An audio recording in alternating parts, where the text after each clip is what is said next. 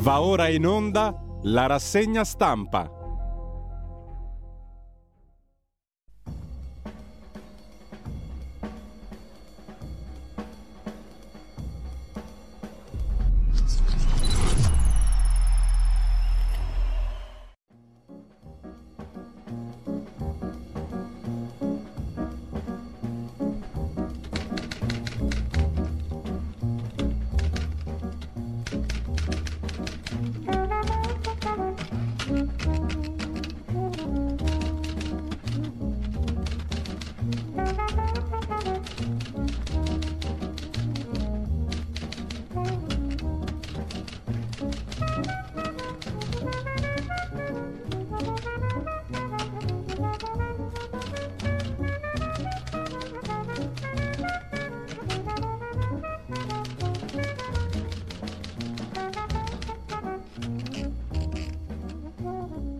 Cordiale buongiorno a tutte le ascoltatrici e a tutti gli ascoltatori da Giulio Cainarca. Ben trovati all'appuntamento con la rassegna stampa. Siamo in ritardissimo, 7.34, martedì 7 marzo. Cominciamo subito, radiolibertà.net, la pagina Facebook di Radio Libertà trovate il palinsesto della giornata. L'ANSA, agenzia ANSA, apre con un fatto che commenteremo eh, largamente stamani perché ne parlano tutti i quotidiani. A Milano, passanti accoltellati, sei feriti, uno è grave. Violenza intorno alla stazione centrale, al sottopasso Mortirolo. Una zona pessima, sei passanti sono rimasti feriti, uno in modo grave a seguito di quattro rapine messe a segno da un uomo ubriaco e armato di un coltellino poi arrestato, un nordafricano, come vedremo. Giovedì si tiene il Consiglio dei Ministri a Cutro e il Papa richiama all'accoglienza, ma anche Mattarella dice la sua. Il cordoglio si trasformi in scelte concrete. Il pubblico ministero di Crotone dice che la ricostruzione delle comunicazioni della nave che poi è affondata, è a buon punto. Anche la Procura di Roma apre un'indagine. Parla Tajani, vice premier, ministro degli esteri. Finanza e Guardia Costiera hanno fatto sempre il loro dovere. E poi ardio al reddito di cittadinanza, arriva MIA o GIA, comunque una nuova forma di sostegno, le novità per singole famiglie, la bozza di riforma in 12 articoli, si parte a settembre e vedremo anche qui qualche commento. Parla intanto Rezza, che faceva parte del comitato tecnico scientifico per quanto concerne il coronavirus ai PM eh, ha detto Rezza, l'alto dirigente della sanità italiana, che l'indecisione sulla zona rossa c'è stata, ma la zona rossa serviva. E anche questo sarà un argomento molto battuto oggi con le intercettazioni, le chiacchiere, le polemiche sulla gestione del coronavirus. Riforma fiscale in arrivo, questo invece è un tema di Notevole importanza per le tasche di tutti. Aliquote IRPEF saranno solo tre, vedremo diversi articoli su diversi quotidiani. Il vice ministro dell'economia di Fratelli d'Italia, Maurizio Leo, ha spiegato che le risorse arriveranno dalle tax expenditures, si dice in inglese, si capisce invece in italiano molto meglio, cioè detrazioni e deduzioni fiscali su una pluralità di questioni. Chi ci perderà? Abbiamo 600 agevolazioni tra deduzioni e detrazioni, dai mutui alla sanità e tutto il resto. Pensiamo a una revisione attenta e questo è un capitolo importantissimo. Forse ancora più delle aliquote incide nelle tasche del cittadino il discorso detrazioni e deduzioni fiscali. Da rivedere, ci metteranno mano, vedremo come. In Cina, anzi la Cina, intanto con la Russia per una forza trainante verso il multipolarismo. Si fa sempre più stretta se qualcuno avesse dei dubbi, l'alleanza Cina-Russia. Il rapporto tra i due paesi si basa sui principi di non alleanza, non confronto, non presa di mira di terze parti. È relazione non soggetta a interferenze o a discordia di terzi, cioè una relazione a due Cina-Russia molto forte, lo ha ribadito. La Cina stessa è sempre dal primo piano dell'agenzia ANSA di stamani, i diritti dei figli dei gay nell'Unione Europea, si profila uno scontro al Senato, il centrodestra teme l'ok alla maternità surrogata e mm, per la cronaca schianto sull'albero in Veneto indagati i conducenti delle due auto, omicidio stradale e omissione di soccorso, l'Apollo era fuggita. Agenzia per la cybersicurezza e il direttore Roberto Baldoni si dimette, ha guidato l'organismo fin dal momento della sua costituzione nell'agosto del 21. E poi la guerra in Ucraina. Kiev fa sapere rafforziamo le posizioni a Bakhmut. Il presidente Zelensky ai militari bisogna trovare forze per la difesa della città, una difesa ormai quasi simbolica. Dal canale di Sicilia allo Ionio, intensa attività delle navi russe, scrive ancora l'agenzia ANSA stamani, passaggi nel Mediterraneo monitorati dalla Marina italiana e dall'Alleanza Atlantica, la Nato. La russa invece è inteso come presidente del Senato allo Yad Vashem in Israele, mai più un odio così bestiale. La visita del presidente del Senato in Israele, l'Italia in tutti i suoi governi ne ha sempre difeso l'esistenza di Israele, ha fatto sapere, ha sottolineato il presidente del Senato, la russa. Intanto andiamo al fatto di Milano, sei accoltellati in strada, feriti da un senza tetto nordafricano per rapina. Dieci minuti di panico vicino alla stazione centrale alle 17.30 del pomeriggio di ieri. L'uomo è stato arrestato, è finito in ospedale, grave, un 68enne. Vediamo la cronaca del Corriere della Sera nelle pagine nazionali. La scia di violenza lunga 500 metri alle spalle della stazione centrale di Milano. La scia segue il girovagare alcolico di un nordafricano senza fissa dimora, ancora da identificare. Proverà a rapinare in una manciata di minuti una serie di donne, sempre donne sole, sempre con un coltellino, coltello, coltellino multiuso tipo svizzero in mano, senza alcun freno a usarlo. Nelle aggressioni lascia dietro di sé sei persone ferite, uno grave anche se non in pericolo di vita. Sarà placato dopo un breve inseguimento con l'aiuto di uno dei feriti. Oltre all'arma, gli agenti gli troveranno addosso il bottino delle sue razzie, violente, tre cellulari e un astuccio portacarte di credito. Da una parte c'è Piazza Duca d'Aosta, guardando in faccia la stazione, a destra, che soprattutto la sera sostituisce passanti e pendolari con senza tetto e sbandati.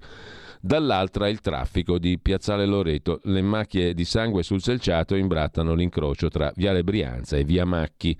Pochi passi più indietro si scatena il panico. Non sono neanche le 18, il nordafricano si lascia indietro il primo colpo e le prime due donne ferite. Non si ferma. Nota una 23enne italiana proprio di fronte al fascio di luce che esce dai vetri dell'androne. Punta la borsetta, le si scaglia addosso, la ferisce col coltello alla gola. La vittima sarà trasportata in codice giallo al policlinico. Il primo ad accorrere è il fidanzato della ragazza, 24enne italiano. La lama del coltello lo colpisce a un fianco, all'altezza del torace.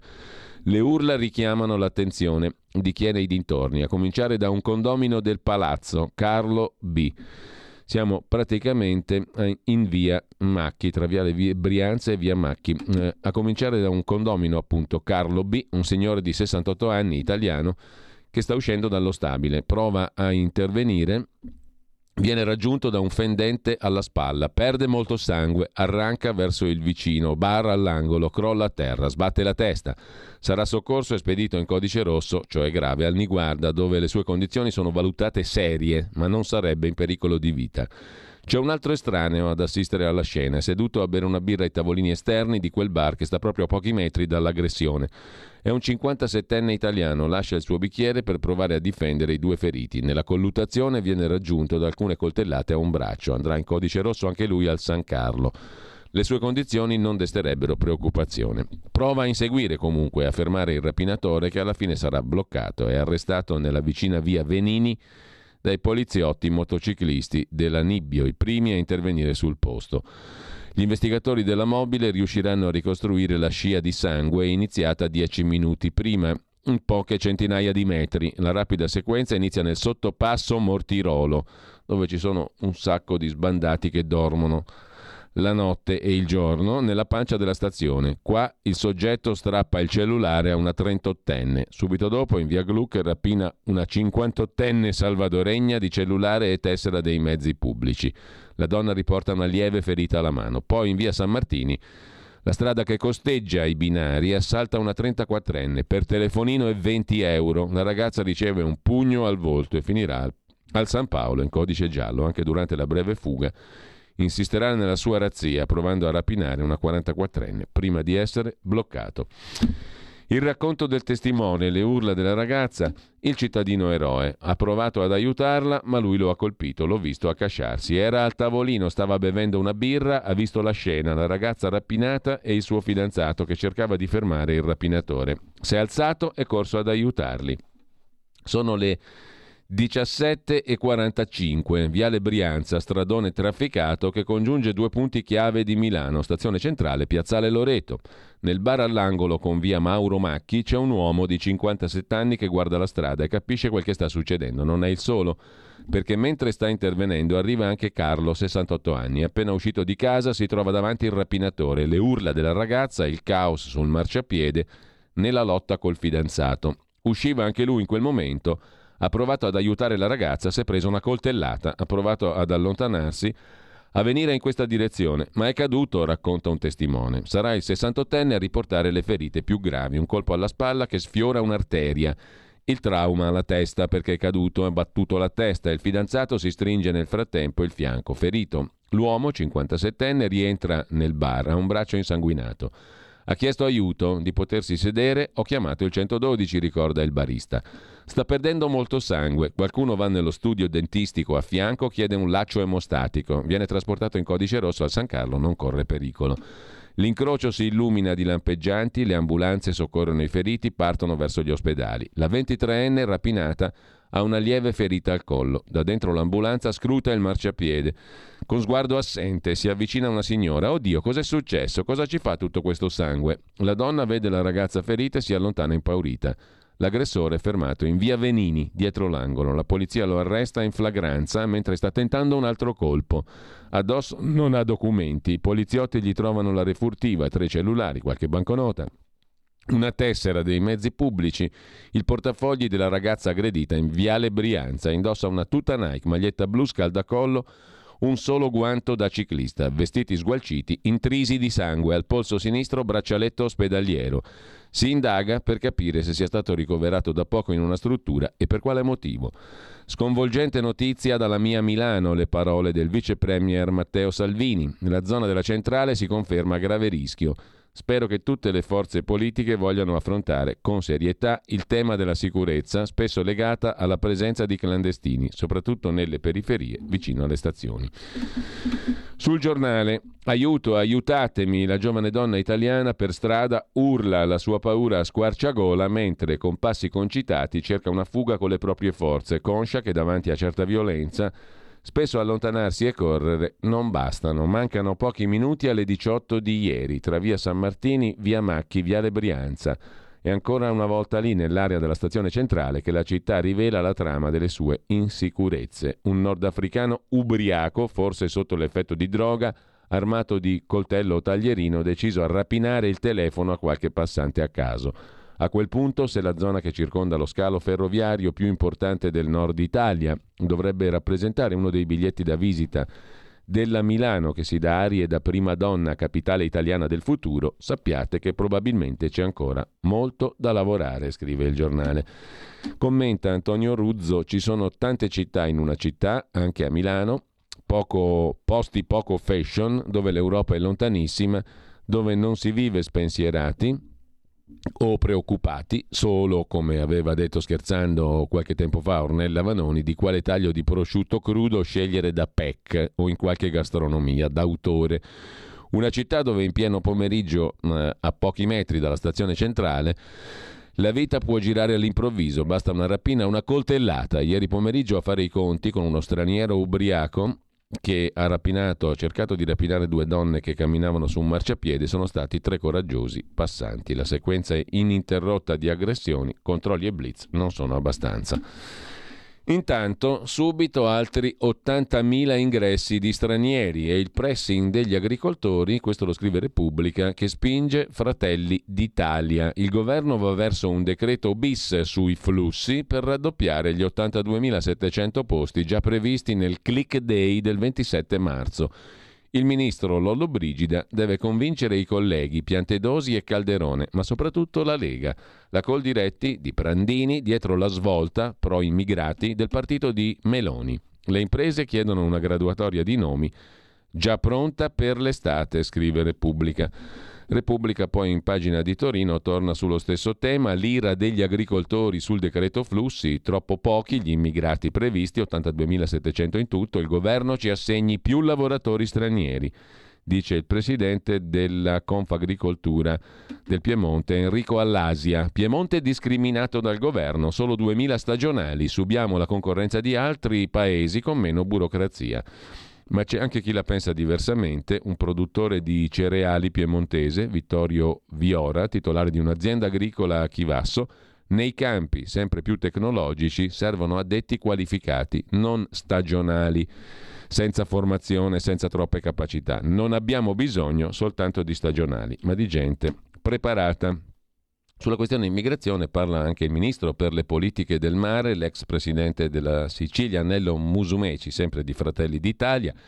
I corridoi umanitari non bastano, bisogna regolare i migranti economici che servono. Ormai dobbiamo considerare l'immigrazione come fatto ordinario da regolare insieme all'Unione Europea. Piantedosi è un bravo prefetto, ma non un bravo comunicatore, dice Musumeci. Con Fratelli d'Italia abbiamo obiettivi unitari, ma non siamo un partito unico, eccetera. L'Italia apra le sue porte anche ai migranti economici, perché i corridoi umanitari e i profughi che scappano dalle guerre non bastano a colmare quelle migliaia di posti di lavoro che gli italiani non riescono a occupare. Così parlò il ministro Musumeci sulla stampa di questa mattina. Mentre eh, altra notizia, prima di passare alle prime pagine dei giornali, vi cito subito un pezzo di Leone Grotti su tempi.it. L'Azerbaigian sta preparando un'invasione su larga scala dell'Armenia e il premier armeno Nikol Pashinyan a denunciare le costanti violazioni del cessate il fuoco da parte del regime dell'Azerbaigian di Baku. Domenica l'esercito azero ha ucciso tre poliziotti armeni nell'Artsakh, la regione chiamata in uh, turco uh, Nagorno-Karabakh. In ogni caso, una regione popolata da armeni. L'Azerbaigian sta preparando un'invasione dell'Armenia e dell'Armenia è il rischio. Tornando invece al um, regolamento azione, scusate, al, um, alle regole domestiche italiane per um, permessi di soggiorno ai immigrati, ne parleremo poi alle 8.30 con Igor Iezzi nel nostro qui Parlamento. Questa settimana è calendarizzato alla, alla, Commissione Affari Costituzionali un disegno di legge della Lega per riportare in vita i decreti sicurezza del primo governo Conte, quelli di Salvini. La bozza ancora non c'è, anzi le bozze, scrive il Corriere della Sera, dei, da una parte il Consiglio dei Ministri, dall'altra la questione della Lega. Al Consiglio dei Ministri di giovedì a Cutro, Giorgia Meloni vuole arrivare con un pacchetto di norme sull'immigrazione che diano seguito al monito del capo dello Stato Mattarella, il quale ha detto che bisogna trasformare il cordoglio in scelte concrete di Italia e Unione Europea. Cosa deciderà il governo? Nel nome anche dell'accoglienza, l'appello di Papa Francesco. Non saranno provvedimenti di facciata, fa sapere Palazzo Chigi, cioè Giorgia Meloni, ma l'inizio di un percorso articolato che affronta l'intero problema nella sua complessità. Non saranno una riproposizione dei decreti sicurezza che la Corte Costituzionale ha già bocciato. Così si tenta di disinnescare le polemiche dall'opposizione che hanno investito Premier e Governo. Genera scompiglio però la calendarizzazione proprio giovedì in Commissione Affari Costituzionali alla Camera, ne parleremo poi con il deputato leghista Iezzi, della stretta sui permessi di soggiorno voluta dalla Lega per porre fine ad alcune discrezionalità delle commissioni che concedono appunto i permessi di soggiorno. Il disegno di legge torna al decreto Salvini. Dal governo si smentiscono dissidi, la sintesi sarà trovata come sempre. Si lavora su tre direttrici la lotta al traffico, l'accoglienza, il pressing sull'Unione Europea. Tuttavia il pacchetto non potrà, il pacchetto governativo, in questo caso quello che deciderà il Consiglio dei Ministri di Cutro, non potrà che tener conto di una revisione della gestione del soccorso in mare. La falla nella catena delle competenze che ha contribuito al naufragio va sanata. In queste ore si valuta la possibilità di rivedere l'assetto normativo per rendere più chiaro a tutti ciò che la Premier Meloni ha dichiarato. Prima di tutto salvare vite umane, ha detto Giorgia Meloni. In questo caso potrebbero bastare circolari dei ministeri per redistribuire i compiti delle forze in campo dopo la segnalazione di pericolo o l'arrivo di un SOS. Sull'accoglienza la Premier Meloni arriverà a Cutro forte di un impegno a riaprire il decreto flussi, Oltre agli 82.700, almeno altri 100.000 lavoratori extra Unione Europea dovranno entrare. Un provvedimento che potrebbe avere durata biennale. con una quota premio di ingressi per quei paesi che firmano accordi per il rimpatrio di migranti illegali e si tenterà di rendere più efficace anche la normativa sull'asilo e la protezione umanitaria. Per questo si apriranno corridoi umanitari anche con la cooperazione di quelle associazioni in grado di garantire accoglienza, come con gli ucraini. Sul traffico di esseri umani l'intenzione è di usare il pugno duro con gli scafisti. Una parte della maggioranza già pensa a inasprire le pene, nella miglior tradizione italica viene da dire le gride. In realtà le norme già ci sono, così come la previsione di pene molto alte per chi compie il reato di favoreggiamento immigrazione clandestina e per questo ci si confronterà col Quirinale sull'opportunità di un decreto. La strada passa per una politica che combatta le organizzazioni criminali nei paesi d'origine, impegno già sottoscritto nei vertici dei paesi del Med 5 di cui fanno parte Italia, Cipro, Grecia, Malta e Spagna. Di tutto questo occorrerà discutere con l'Unione Europea perché anche dopo questo ultimo naufragio le autorità di Bruxelles hanno promesso impegno, ma è pur vero che finora tutte le dichiarazioni non si sono tradotte in provvedimenti concreti dell'Europa. Quindi, conclude il Corriere della Sera, si tornerà a chiedere più sensibilità sul tema dei ricollocamenti, ribadendo la necessità che sia istituito un meccanismo di solidarietà permanente obbligatorio. Saluti e baci. Un passo che prevede ormai necessariamente la modifica del Trattato di Dublino, risaluti e ribaci, che impone l'accoglienza, l'identificazione e la permanenza nel paese di primo sbarco. L'Italia chiederà perciò anche una norma che consenta ai naufraghi di poter essere subito trasferiti in un altro paese dell'Unione Europea senza rimanere dove sono sbarcati. Ri, ri, saluti e ri, ri, baci. Perché avete visto la Francia per due persone che sono arrivate a Marsiglia che casino ha fatto. Immaginiamoci se accettano la revisione del Trattato di Dublino. Comunque, eh, a proposito di immigrazione, vi segnalo sul sussidiario.net un'intervista a Suad Sbai, responsabile immigrazione Lega, già deputata, giornalista, attivista per i diritti delle donne marocchine, che ben conoscete, più volte è intervenuta qui a Radio Libertà. L'Italia aiuti il presidente tunisino Sayed per contrastare la lunga mano del Qatar. L'economia tunisina è in grave crisi, arrivano i soldi dal Qatar, meno grave il problema migratorio. Ora l'Italia faccia da trade union con Bruxelles, chiede Suad Sbai, mentre riporta Dagospia riprende, ma ne parlano tutti i quotidiani, dal Corriere agli altri, eh, ciò che eh, vuole decidere, l'aveva già stradata la questione il governo precedente di Boris Johnson in Gran Bretagna, L'attuale eh, governo Sunak presenterà in Parlamento un piano durissimo sull'immigrazione. Chiunque arriverà illegalmente attraverso la Manica non potrà chiedere asilo, sarà arrestato e deportato in Ruanda e riceverà un bando a vita, non potrà più entrare in Inghilterra. Nel 2022 sono sbarcate sulle coste del Regno Unito 45.000 persone su barconi e gommoni, meno della metà di quelli italiani, ma Transeat. Le organizzazioni umanitarie denunciano la violazione del diritto internazionale.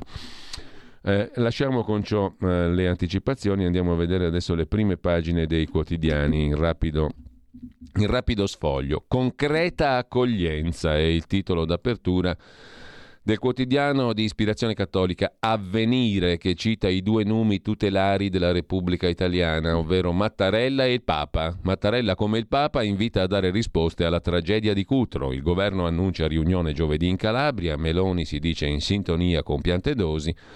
La Lega rilancia in Parlamento sui permessi umanitari, occorre tornare ai decreti Salvini-Conte, cioè il primo governo Conte. Avvenire è contrarissimo con l'editorialista Francesco Riccardi alla riforma del reddito di cittadinanza. La prima non è buona, questa idea che è uscita adesso, l'anticipazione, la bozza non va bene, l'ipotesi è allarmante. E poi una poesia per il Consiglio dei Ministri a Cutro, lo chiede il direttore di Avvenire Marco Tarquinio. Questa è una preghiera laica, non è una polemica.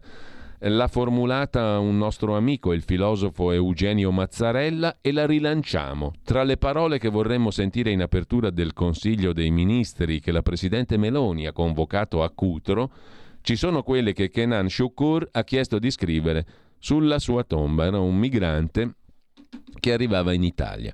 Forse Kenan se lo sentiva, ha scritto il filosofo Mazzarella, non avrebbe visto la fine del viaggio e per esorcizzare la paura Lui che ne ha viste tante in Afghanistan, in Turchia, allo zio che lo aspettava in Svizzera ha affidato una poesia. La terra della mia anima è così dura, c'è un sasso pesante sul mio petto, da questo barcone ho capito che chi vede la realtà deve essere realista, che sei il luogo in cui arrivi e quella è la tua ultima destinazione. Pensiamo anche noi, scrive il direttore di Avvenire, che in questo giovane uomo di 26 anni ci fosse un poeta è affogato nella sua anima a Cutro con altre decine di uomini, donne e bambini. Presidente Meloni, signori ministri, giovedì 9 marzo, per favore leggete e dite questi versi prima di ogni altra parola, ammonisce molto da par suo il direttore di Avvenire Marco Tarquinio. Il reddito di povertà diventerà mia, meno aiuti, platea ridotta. Questo è il tema che rinforza Avvenire, che è contrarissimo alla revisione del reddito di cittadinanza. Il Corriere della Sera, adesso ci arriviamo subito. Apre con due questioni, l'appello di Mattarella sui migranti, il cordoglio si trasformi in scelte concrete, dice il capo dello Stato. Giovedì Consiglio dei Ministri a Cutro, possibili misure, eccetera. E poi Covid, l'inchiesta di Bergamo, le chat, le mascherine, tante chiacchiere, l'intervista al rinato infettivologo Massimo Galli, l'indecisione ha causato troppi morti, sui tamponi da fare a tutti avevo ragione io. E sempre dal primo piano del Corriere della Sera, gli sgravi di due anni se si assume chi percepisce il nuovo reddito, sgravi fiscali. Poi vedremo quando sarà tutto pronto L'esatto contenuto della riforma del reddito di cittadinanza che cambia nome diventa Mia o Gia, che dir si voglia, ma sul Corriere della Sera c'è ovviamente ciò che è accaduto ieri in centrale, sei feriti. Così, en passant, è intervenuto per difendere una donna aggredita da un balordo, nordafricano ubriaco, forse drogato, non lontano, questo il Corriere non lo mette in prima pagina perché sono troppo sensibili questi dati, non lontano dalla stazione centrale di Milano, è stato ferito da una coltellata tra collo e spalla. È il caso di quest'uomo, Carlo, 68 anni, era seduto al bar, ha visto il rapinatore assalire i passanti, un raid che ha seminato il panico. Con ciò lasciamo la prima pagina del Corriere della Sera e andiamo a vedere il fatto quotidiano di Marco Travaglio, anche Travaglio nell'editoriale Mia Culpa si occupa del reddito di cittadinanza che cambia nome, mia colpa è il concetto che sottolinea il direttore perché essere poveri è una colpa dei poveri, così la vede lui, cioè Travaglio, sul reddito di cittadinanza che è ottimo perché l'ha fatto Conte, mentre l'amministratore delegato della RAI Fuortes ricevuto da Giorgia Meloni, ma la consulta, Corte Costituzionale, ha sancito il controllo del Parlamento e non del governo sulla RAI. Uh, che roba favolosa.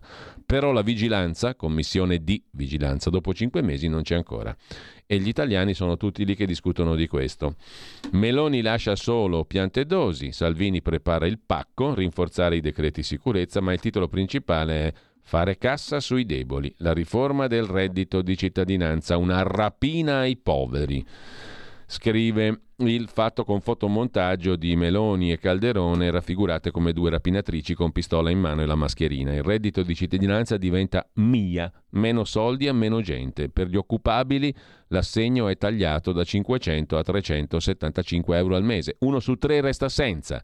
E se l'ISEE, l'indicatore della situazione economica, viene ridotto per recuperare 3 miliardi, e l'ISEE viene ridotto per recuperare 3 miliardi. Formazione zero. È uno sgoverno, scrive. Marco Travaglio, il giornale di Berlusconi ancora per poco, apre con Milano di sangue, Sala, batti un colpo se ci sei, immigrato arrestato dopo cinque rapine in pieno giorno, sei feriti, due gravi, città allo sbando. Sinistra cieca, nega l'emergenza, mentre Meloni lavora al decreto migranti tra rigore e accoglienza. Piante dosi in aula, i progressisti temono l'autogol sulla tragedia di Cutro e poi via il reddito 5 Stelle, nuovo fisco, ecco cosa cambia. Il vice ministro di Fratelli d'Italia alle finanze, Leo, ha annunciato lavoriamo a una tassa uguale per tutti, la famosa flat tax, chissà quando, chissà come. Indagini vietate sul PD, così il pubblico ministero incastra i suoi colleghi. Questa è grossa e piuttosto interessante, la vedremo in dettaglio tra non molto. Roberto Pennisi, per anni procuratore, pubblico ministero alla Procura Nazionale Antimafia, ha messo nero su bianco in una relazione inviata alla Procura di Cassazione lo scontro col pubblico ministero Mescolini è il retroscena dell'inchiesta Emilia sull'andrangheta, la mafia calabrese insediata tra Reggio e Modena. C'erano elementi per indagare davvero sugli alleati veri dell'andrangheta in Emilia? Sì, sostiene Pennisi, ma si è scelto di non farlo, forse per motivi di opportunità perché la questione andava a toccare il PD, il Partito Democratico, l'inchiesta Emilia, i rapporti con le cosche, indagini vietate sul PD, la detta grossa, il pubblico ministero contro i suoi colleghi. Siccome le indagini di Indrangheta toccavano il PD, niente indagini. Poi vediamo in dettaglio il pezzo di Luca Fazio e Domenico Ferrara sul giornale. Mentre Covid, così Speranza coprì l'acquisto di mascherine inutili, ci torna sopra Felice Manti, governo, Istituto Superiore di Sanità, Comitato Tecnico Scientifico, sapevano che sarebbe scoppiata l'emergenza sui dispositivi di protezione individuale, ma non hanno impedito che il Paese ne regalasse almeno due tonnellate alla Cina. Non solo. Secondo l'ipotesi della Procura di Bergamo, che ha indagato anche su Conte e Speranza, l'esecutivo si sarebbe concentrato sul numero di mascherine, sottovalutando il rischio che non fossero efficaci. C'è poi la questione del fumo elettronico e delle sigarette, il governo ora si accende e dibattito sui divieti, così sul giornale. Poi anche Boris Johnson tiene famiglia, gli mancava l'accusa di nepotismo e adesso la collezione di critiche e guai è al completo per l'ex primo ministro britannico, il quale è finito nelle scorse ore nella bufera per aver indicato il nome del padre, Stanley Johnson, della moglie Carrie, della sorella Rachel, tra i papabili futuri membri della Camera dei Lord, la Camera alta del Parlamento britannico. Già un po' rincoglionito il Boris Johnson, secondo quel che racconta il giornale.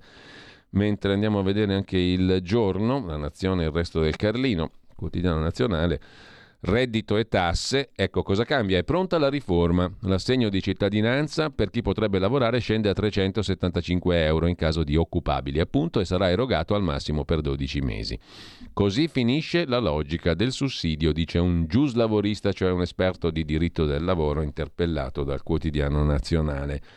La prossima settimana poi novità sull'IRPEF, guardatevi nelle tasche, avremo più soldi in tasca con la riforma del governo, speriamo. Le aliquote passano da 4 a 3. Rapina in centro, la gente reagisce, sei accoltellati, siamo a Milano, stazione centrale, sottopasso Mortirolo e dintorni. Grave un, anzia- un anziano, un 68enne che ha tentato di fermare l'aggressione. Milano non ci sta, scrive il quotidiano nazionale con un certo ottimismo. Il mattino di Napoli mette in prima pagina tra le varie notizie una cosa curiosa. Siamo a Opera, carcere milanese, il killer non potrà ascoltare musica neomelodica, la musica mafioseggiante camorristica, nella sua cella del carcere di opera in regime di 41 bis, carcere duro. È un genere che racconta di contesti malavitosi e di contrapposizione aperta ai poteri dello Stato. Lo ha stabilito la Corte di Cassazione. Attenzione che ha respinto la richiesta di un detenuto napoletano camorrista che aveva fatto richiesta di ricevere quel tipo di musica, di CD, la musica neomelodica che tanto bene ai mafiosi fa. Lasciamo il mattino, andiamo a vedere il tempo di Roma. Lezione inglese sull'emergenza migranti è il titolo d'apertura, pugno duro della Gran Bretagna, come abbiamo visto, sui clandestini. Bando a vita. Se tenti di entrare illegalmente in Gran Bretagna, sei bandito a vita dal Regno Unito. Trasferimenti in Ruanda per appurare la questione. Smentita l'ennesima bufala con Salvini al Viminale, meno morti in mare, ricorda. Il tempo, il monito di Mattarella e il cordoglio si tramuti in scelte concrete dell'Unione Europea. E poi addio al reddito di cittadinanza, l'abbiamo già visto ampiamente. E c'è un tema però in prima pagina sul tempo di Roma, le imprese maschiliste e il PNRR a rischio. La pernacchia europea, il piano di ripresa e resilienza, il PNRR europeo, va a rilento, causa pastoie burocratiche, mancanza di figure professionali idonee, scarso utilizzo delle strutture dello Stato da parte dei comuni. C'è un'altra criticità che frena l'uso dei fondi, cioè l'impossibilità per molte aziende di rispettare la quota femminile, il 30% nei progetti. Così molte imprese devono rinunciare alla pernacchia europea, al PNRR. Si pronuncia così, PNRR, la pernacchia europea. Il tempo lo lasciamo per andare a Repubblica Pandrr. E eh, Repubblica apre la sua prima pagina con Mattarella. Migrare è un diritto. Cos'è che ha detto? Mattarella le dice di tutte, se stando ai giornali. Allora, che bisogna fare le cose con l'Unione Europea, che la tragedia si trasformi in scelte concrete e che emigrare è un diritto, ha detto il capo dello Stato italiano. Il presidente ribalta l'approccio di Piantedosi sui profughi che non devono partire e chiede che il cordoglio si traduca in scelte concrete dell'Italia e dell'Unione Europea. Giorgia Meloni parla di dovere morale, impedire altre tragedie, subito misure contro i trafficanti, ma Salvini rilancia la linea dura, una stretta sui permessi di soggiorno, così su Repubblica. Effetto Schlein, in un giorno quasi 4.000 iscrizioni al Partito Democratico, mentre vocifera uh, Claudio Tito da Bruxelles su Repubblica che per la poltrona della Nato, per sostituire Stoltenberg, segretario dell'Alleanza Atlantica, potrebbe arrivare la baronessa Ursula von der Leyen con i suoi sms segreti per decine di miliardi di euro di vaccini con il numero uno della Pfizer con Albert Burla. Non c'entra nulla naturalmente con la Nato, sì, ma anche sì, tutto sommato. Quindi Ursula von der Leyen può diventare segretaria della stazione sì, della, dell'Alleanza Atlantica. Mm, mentre lasciamo Repubblica e andiamo a vedere anche la consorella Agnelli Elkan, ovvero la stampa di Torino, che decide di aprire su un'altra questione, la riforma del patto di stabilità più flessibilità sul debito. Poi vedremo in dettaglio l'articolo di approfondimento sulle nuove regole. Mm, accordo a Bruxelles, i piani di rientro saranno ad hoc per ogni nazione e agevolazioni per chi fa le riforme. E sempre dalla prima pagina della stampa, passanti accoltellati alla stazione di Milano, sei feriti, uno è in gravi condizioni. Treviso, quei giovani morti a 140 all'ora, la velocità una sfida suicida, e Mattarella all'Italia e all'Unione Europea sui migranti agire subito. Protesta in fascia bianca per un milione e mezzo di studenti, scrive ancora la stampa. Ancora dalla stampa. Condanno la Shoah, il presidente del Senato La Russa, ma sul fascismo come male assoluto la Russa non risponde, sottolinea il quotidiano torinese. Mentre il buongiorno di Mattia Feltri ci riporta ad Andrea Crisanti, la prima pietra è il titolo di oggi. Crisanti è uno stimato uomo di scienza, secondo il giudizio, ai miei occhi inappellabile, del professor Gilberto Corbellini, uno dei migliori parassitologi, crisanti, molecolari del mondo. Sul diritto però lo vedo zoppicante. In un dibattito televisivo con l'infettivologo Matteo Bassetti, Crisanti ha detto che la sua perizia non è un atto d'accusa. Per i più distratti, Crisanti è il perito della Procura di Bergamo nell'inchiesta sulla mancata zona rossa in Valseriana e le vittime del Covid come una perizia redatta per la pubblica accusa possa non essere un atto d'accusa, per me è un mistero quanto la parassitologia molecolare, ma mi è misterioso anche come il perito di parte di un processo possa andarsene di giornale in tv a spiegare le meraviglie della sua perizia estrosità italiane. E mentre Bassetti diceva che di errori ne furono commessi altro che, ma perché si navigava al buio in un mare in tempesta, e questa l'aria della caccia al capro espiatorio, Crisanti rispondeva che individuare responsabilità serve a non ripetere gli errori.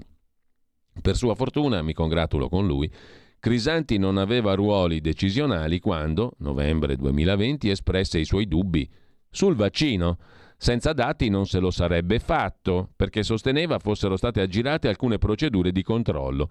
Poi, come è andata col vaccino, lo sappiamo. Dovette intervenire però Franco Locatelli del Comitato Tecnico Scientifico per rassicurare che no, le procedure non erano state aggirate e invitare Crisanti a minore spericolatezza. Per chi non lo sapesse, fra gli indagati di Bergamo, con supporto della perizia di Crisanti, c'è anche Locatelli. Quindi, quindi niente, Mattia Feltri la conclude così. E lasciamo la prima pagina della stampa con Domenico Quirico, che poi a pagina 27 riflette nella pagina dei commenti sulla questione migranti muti davanti all'orrore. Nella tragedia del barcone sfasciatosi di fronte alla spiaggia calabra in fondo tutti hanno recitato il loro copione. Sono stati fedeli al ruolo. Gli xenofobi imprecando alla follia dei disperati colpevoli di sfidare la morte mettendosi in mare riempiendo le tasche dei mercanti. I buoni ce ne sono di veri ma pochi trovando una nuova terribile prova di quel che dicono da sempre che il nostro dovere si risolve nel salvare chi si affida al mare per fuggire una condizione insopportabile, che questo impongono le leggi e la morale. Anche i migranti in fondo hanno recitato la parte in cui sono imprigionati, quella di rischiare e morire. Non siamo ipocriti. In questi 12 anni di ciance di diverso colore che abbiamo fatto, perché questo non fosse periodicamente il loro destino? Li abbiamo insultati, raccolti, respinti, usati e poi Innumerevoli, scrive Quirico, sono le tragedie in questo tempo infinito della storia, la nostra di privilegiati, distratti, indifferenti, la loro di fuggiaschi senza alternative, scrive Quirico. Senza alternative oggetto quantomeno di dibattito. Lasciamo la stampa, andiamo a vedere la prima pagina della verità.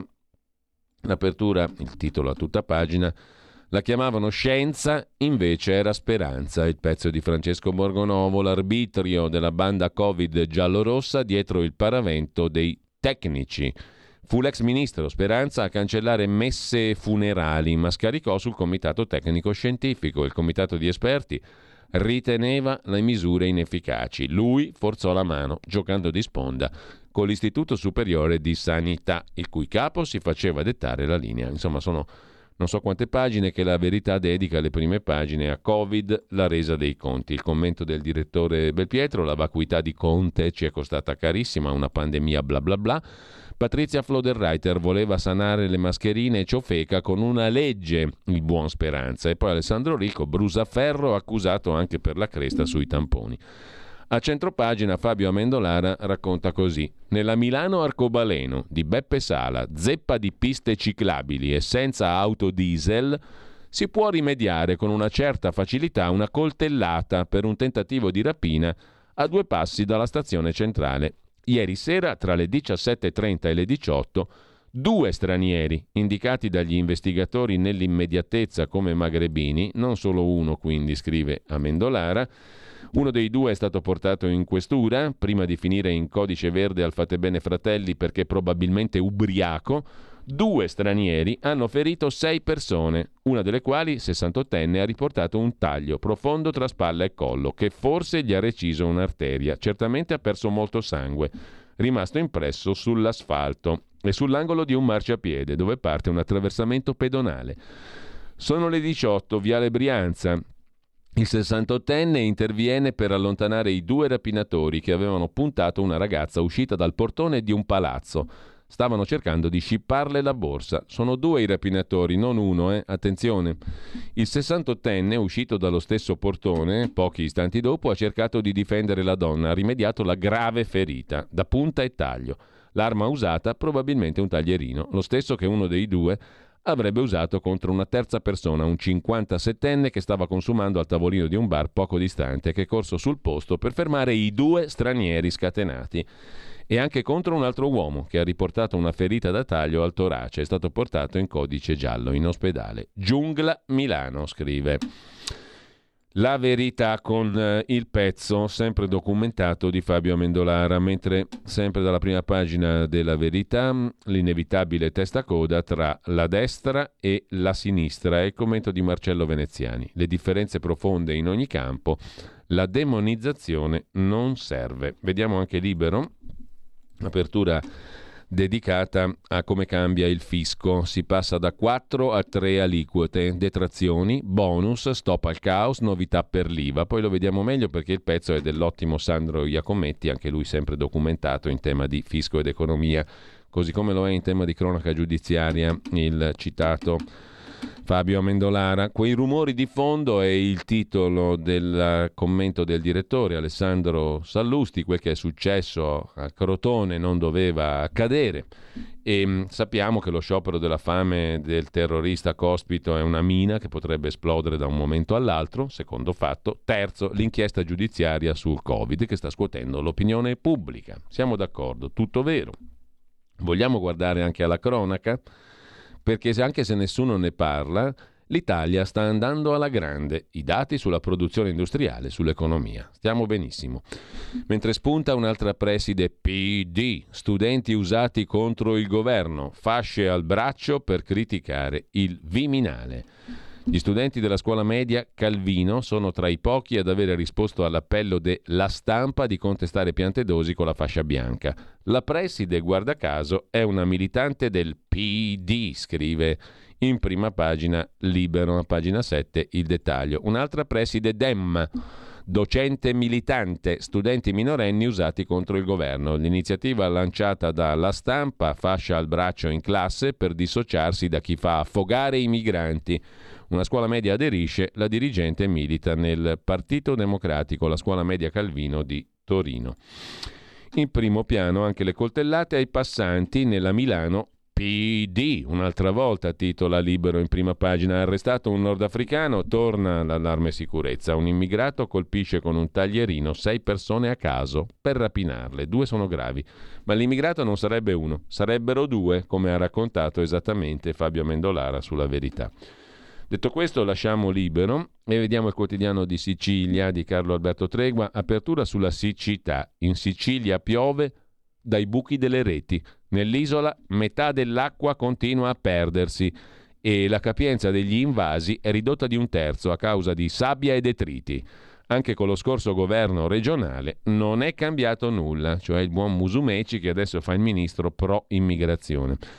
L'altro argomento, migranti, la Procura di Roma apre un'inchiesta per gettar luce sul tragico naufragio di Cutro. Ma c'è anche da segnalare, sempre sul quotidiano di Sicilia, a pagina 3, la questione della natalità. La natalità al centro di tutto è sbagliato, lo dice la responsabile diritti PD della Sicilia, Aurora Ferreri, il nuovo corso di Ellie Schlein. Rimettere al centro non la natalità, ma la donna, lavoro, indipendenza economica e autodeterminazione. Il PD avrà un ruolo di opposizione tenace. La comunità democratica è viva, dice la responsabile diritti PD schleiniana in Sicilia, Aurora.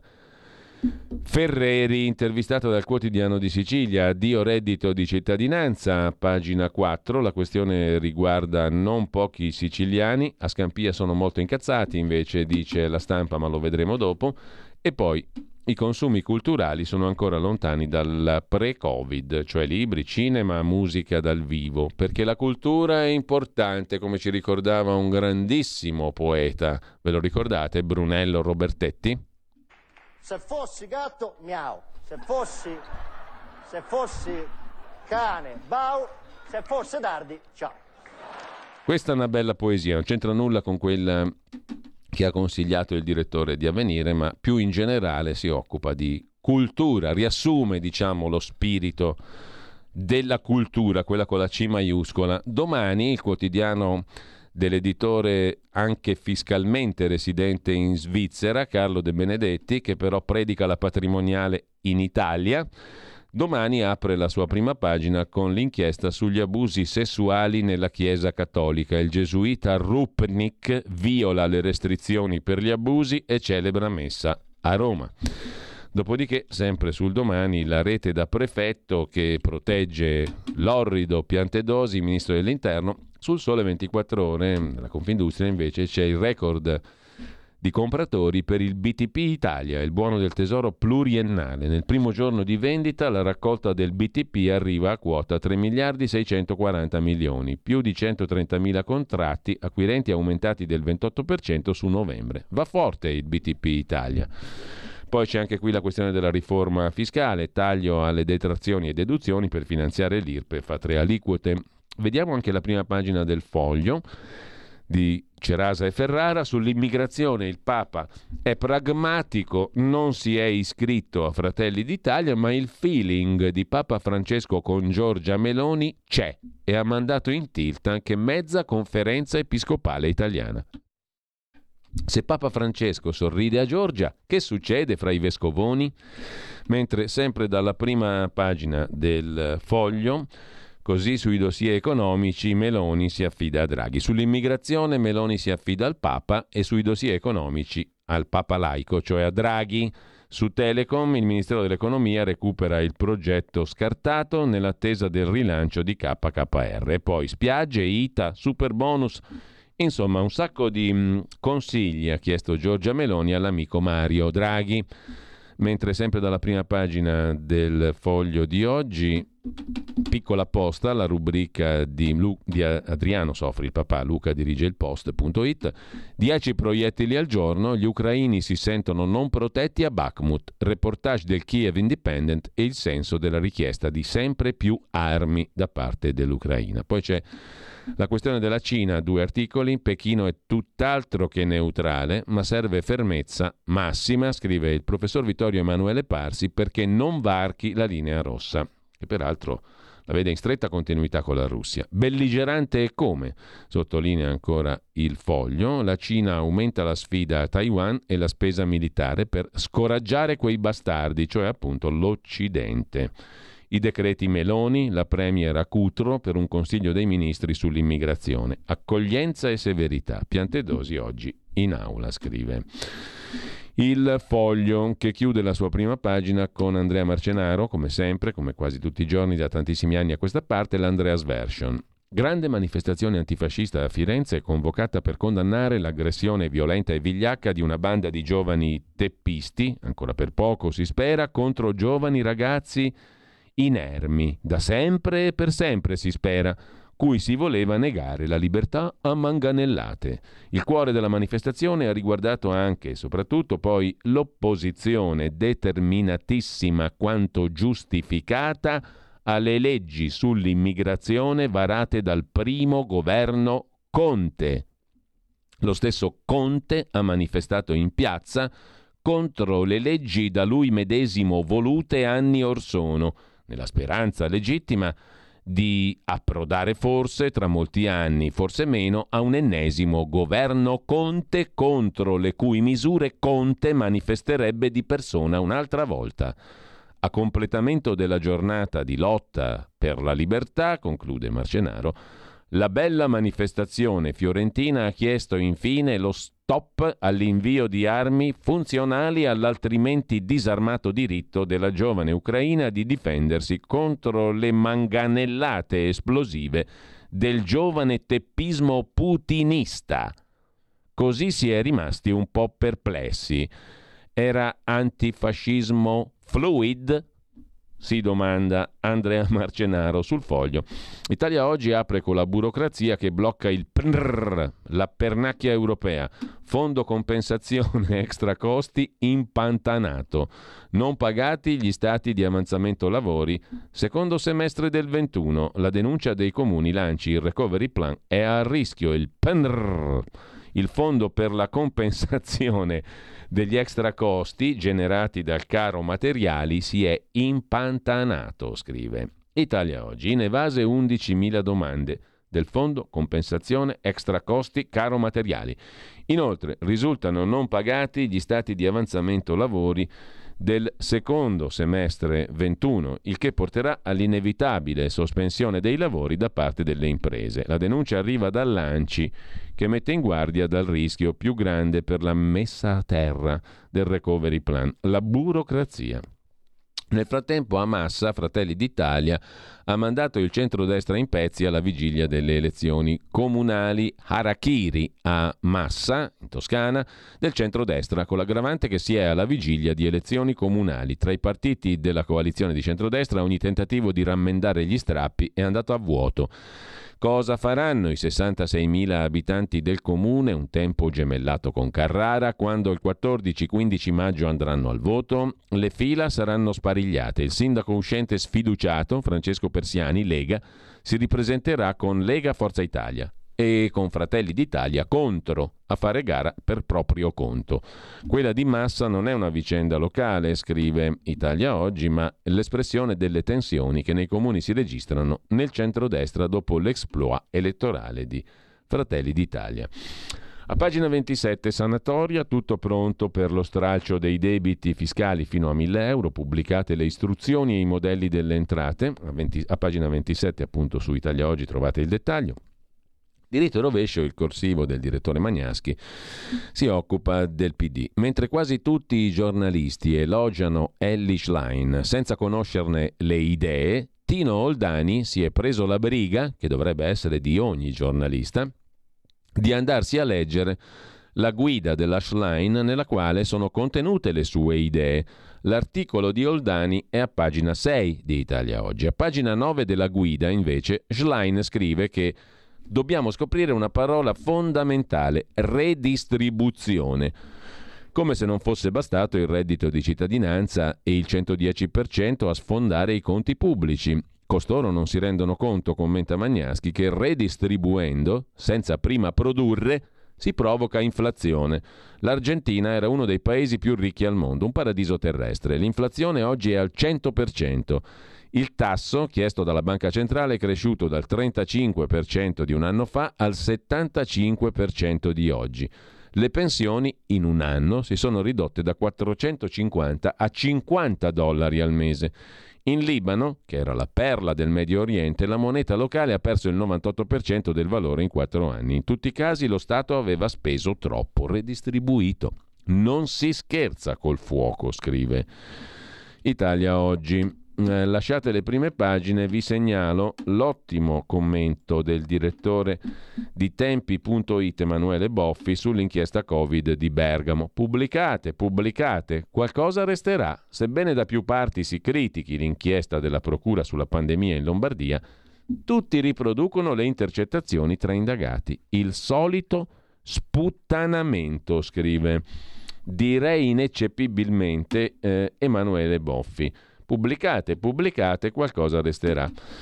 A proposito di pubblicate pubblicate, non lo pubblicano in tanti, lo pubblica solo il giornale, il pezzo è di Luca Fazio e Domenico Ferrara, ma la notizia è molto grave. Mi impedirono di indagare sui rapporti tra le cosche dell'Andrangheta e il Partito Democratico. A parlare non è un cucù qualsiasi, ma l'ex pubblico ministero della Procura Nazionale Antimafia Roberto Pennisi, Nell'inchiesta sull'andrangheta in Emilia, la procura non volle toccare i politici. Ero in disaccordo con il collega pubblico ministero Mescolini su chi proteggeva le infiltrazioni mafiose.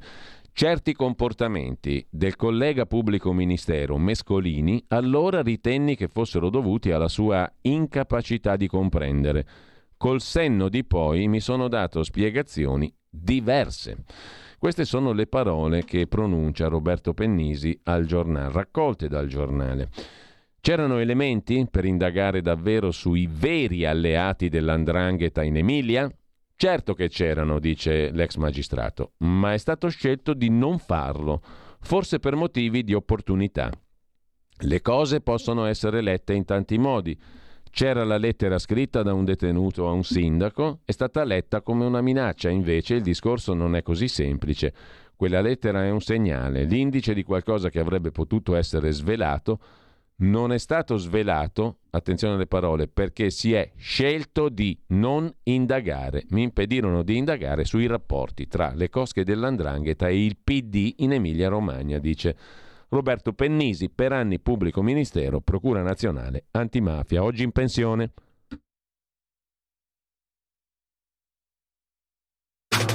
Stai ascoltando Radio Libertà. La tua voce libera, senza filtri né censura. La tua radio.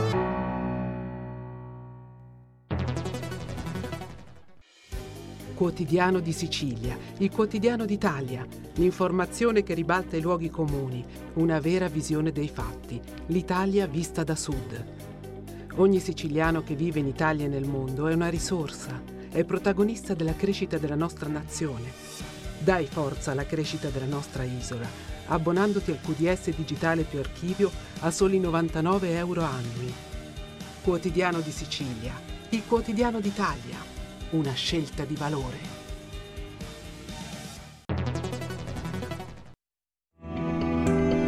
Il meteo.it presenta le previsioni del giorno. Venti moderati o forti di libeccio soffiano sull'Italia, dove peraltro il tempo è sostanzialmente asciutto con poche eccezioni. In mattinata cieli parzialmente o irregolarmente nuvolosi da nord a sud, da segnalare qualche piovasco su Triveneto orientale, Liguria, versante tirrenico e meridione. Nel pomeriggio saranno poche le variazioni possibili delle piogge sparse specie al nord-est e tra Liguria ed Alta Toscana. Per ora è tutto da ilmeteo.it dove il fa la differenza anche nella nostra app. Una buona giornata da Lorenzo Tedici. Avete ascoltato le previsioni del giorno.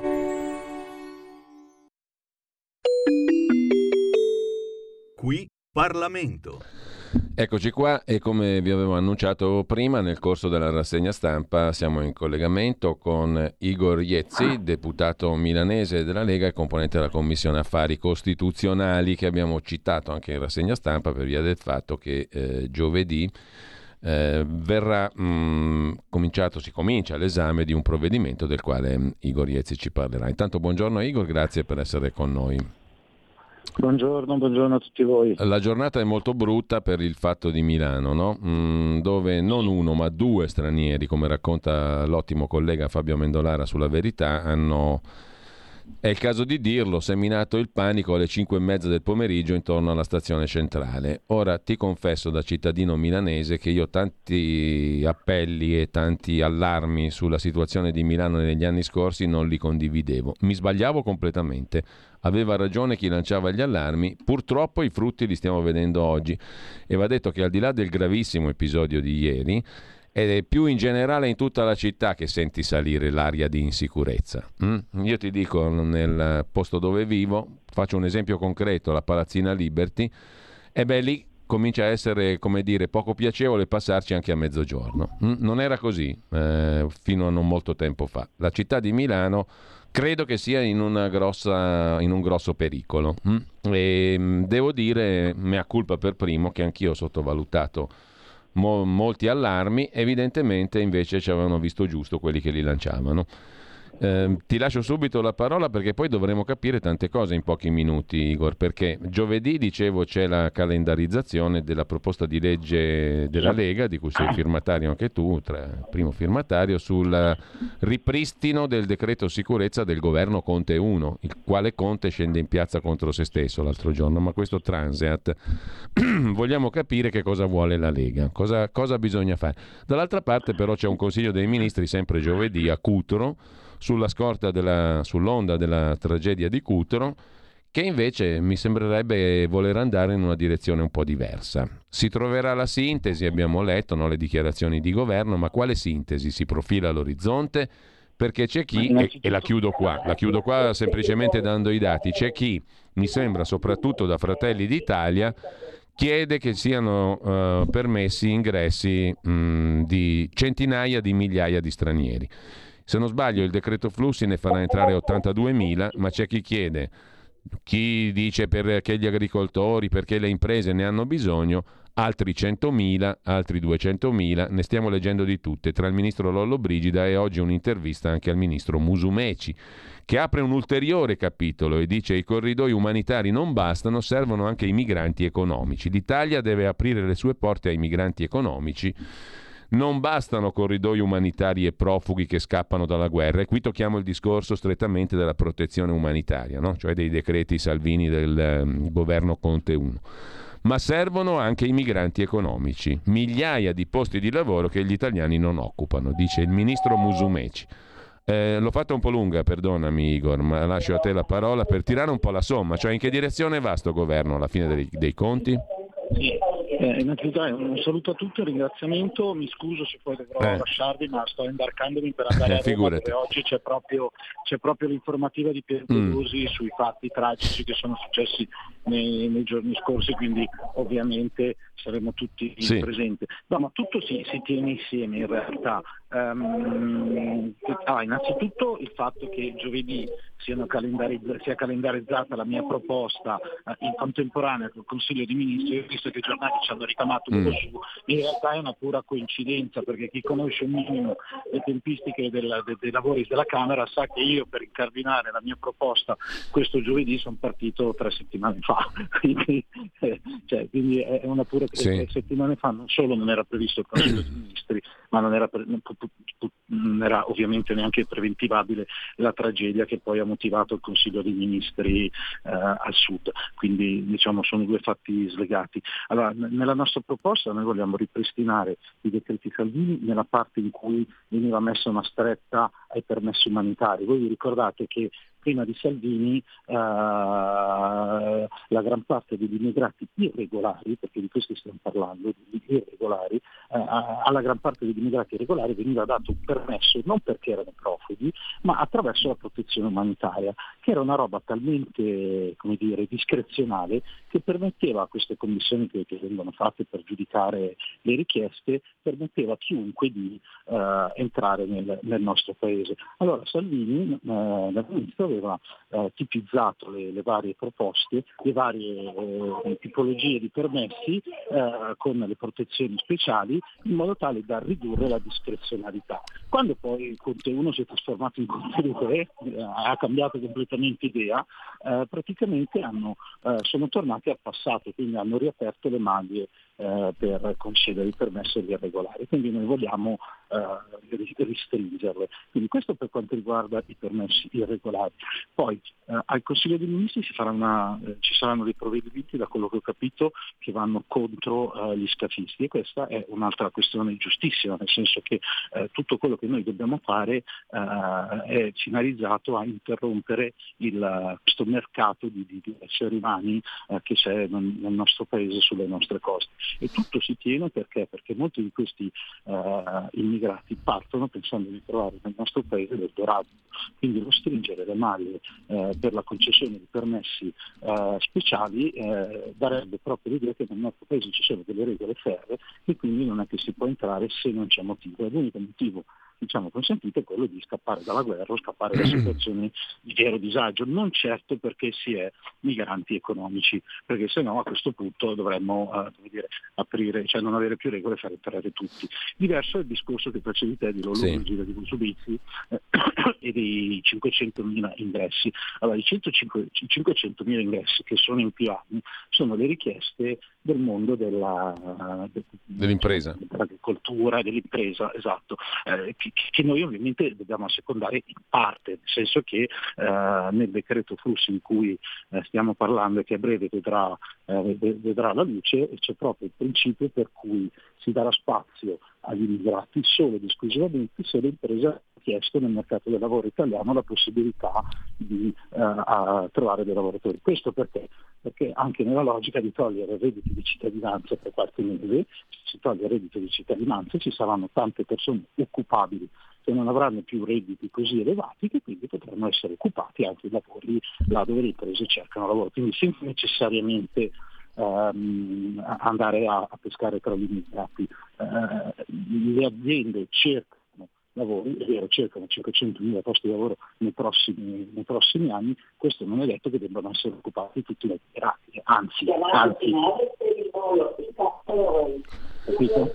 Sì, ehm, ti faccio una domanda brutale, perdona la brutalità, ma il, prossimo, il Consiglio dei Ministri di giovedì sarà presieduto da Papa Francesco o dal Premier britannico che prevede che chiunque arrivi illegalmente in Inghilterra non potrà mai più chiedere asilo a vita e viene deportato in Ruanda? Scusa, ti chiedo scusa, ma ho l'ultima chiamata al check-in. Un tweet. Ti devo lasciare. Ti devo lasciare. E, e non mi rispondi? eh, se vuoi ti richiamate dopo. Bene, va bene, buon viaggio. Allora, non abbiamo capito se presiederà il Consiglio dei ministri di Acutro, Giorgia Meloni, Papa Francesco o Rishi Sunak, il premier britannico, che vuole portare i, gli immigrati illegali in Ruanda eh? e non potranno mai più chiedere asilo in Inghilterra. Rimaniamo in sospeso.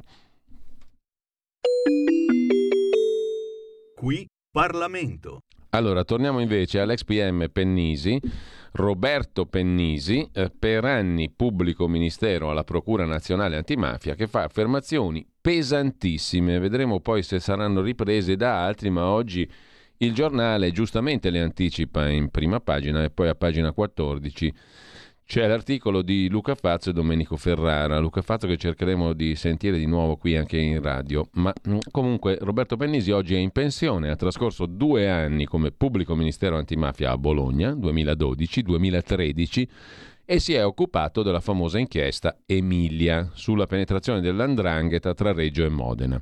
Quei due anni se li ricorda bene, scrive oggi il giornale, compreso lo scontro frontale col pubblico ministero locale Marco Mescolini. Quei ricordi Pennisi li ha messi per iscritto in una relazione inviata alla Procura Generale di Cassazione nel procedimento predisciplinare contro il PM Mescolini. È una relazione rimasta nei cassetti del Ministero che il senatore di Forza Italia Gasparri chiede invano da tempo di avere in risposta a una sua interrogazione. E non è un caso che sia rimasta blindata, perché è un atto d'accusa esplicito su come è stata condotta l'indagine emiliana, colpendo due innocenti di centrodestra e lasciando cadere tutte le tracce che portavano a sinistra il partito egemone in quella terra da sempre.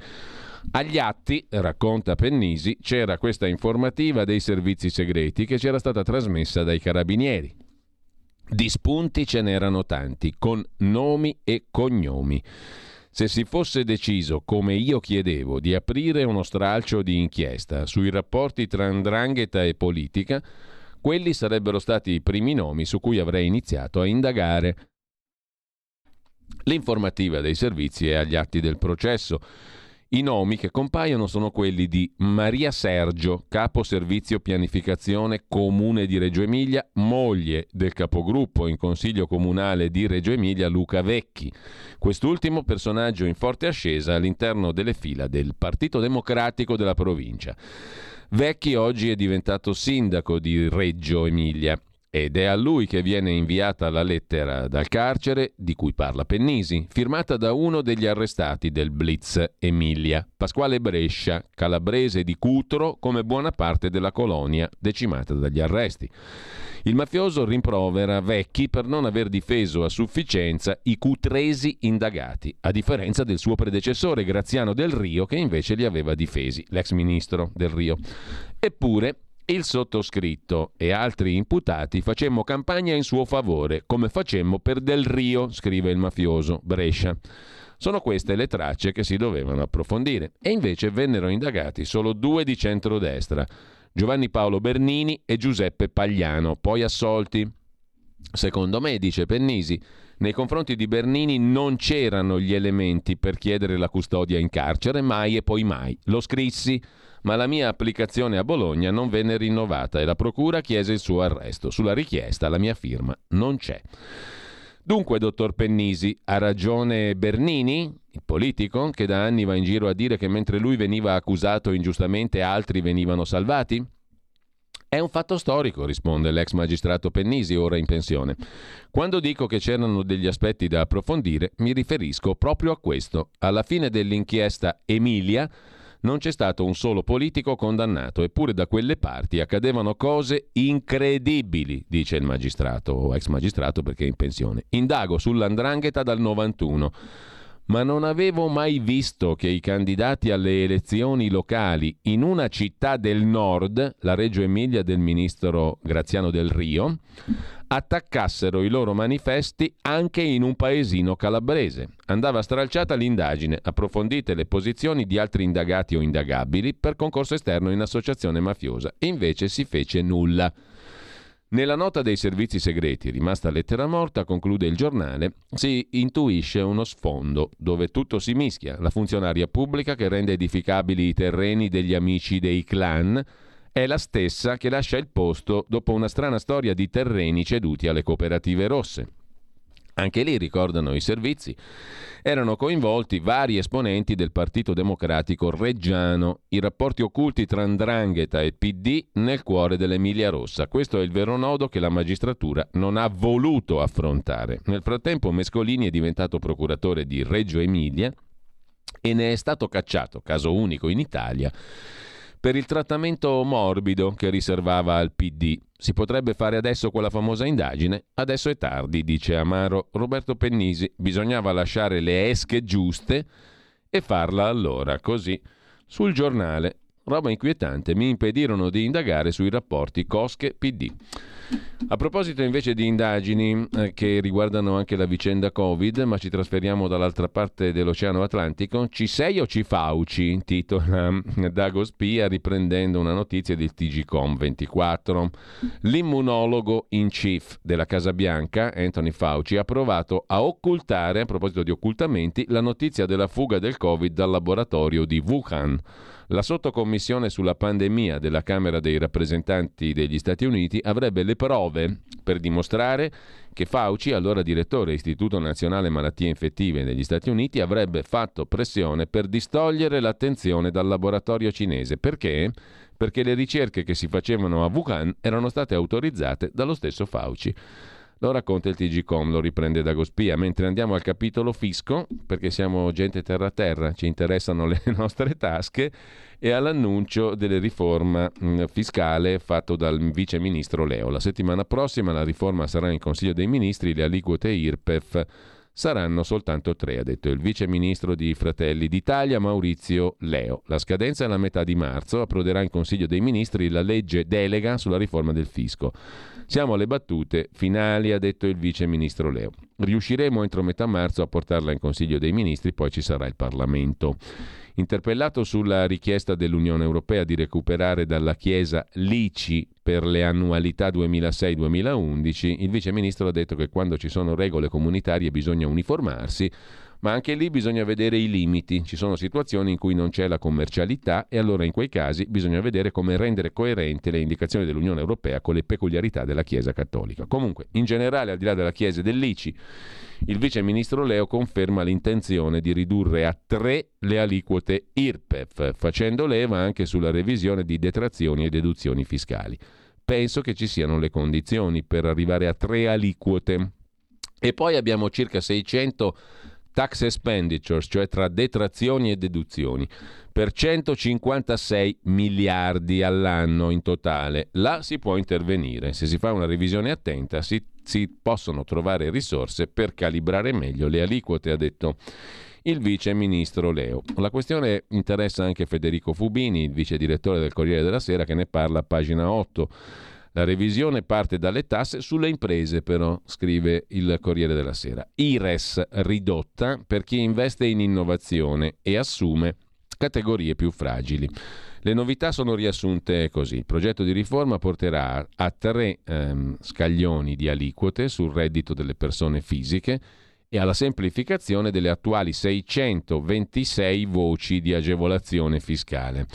La riforma prenderà l'avvio dalla tassazione delle imprese e in parallelo punta a realizzare una trasformazione dei sistemi di accertamento fiscale in modo da ridurre l'evasione fiscale, attualmente stimata tra 75 e 100 miliardi di euro all'anno. La nuova imposta sulle imprese, l'IRES, potrebbe entrare in vigore insieme all'adozione in Italia nel 24 della Global Minimum Tax sulle multinazionali da oltre 750 milioni di fatturato. L'aliquota minima consentita del 15% potrebbe aumentare ed essere estesa ad altre imprese.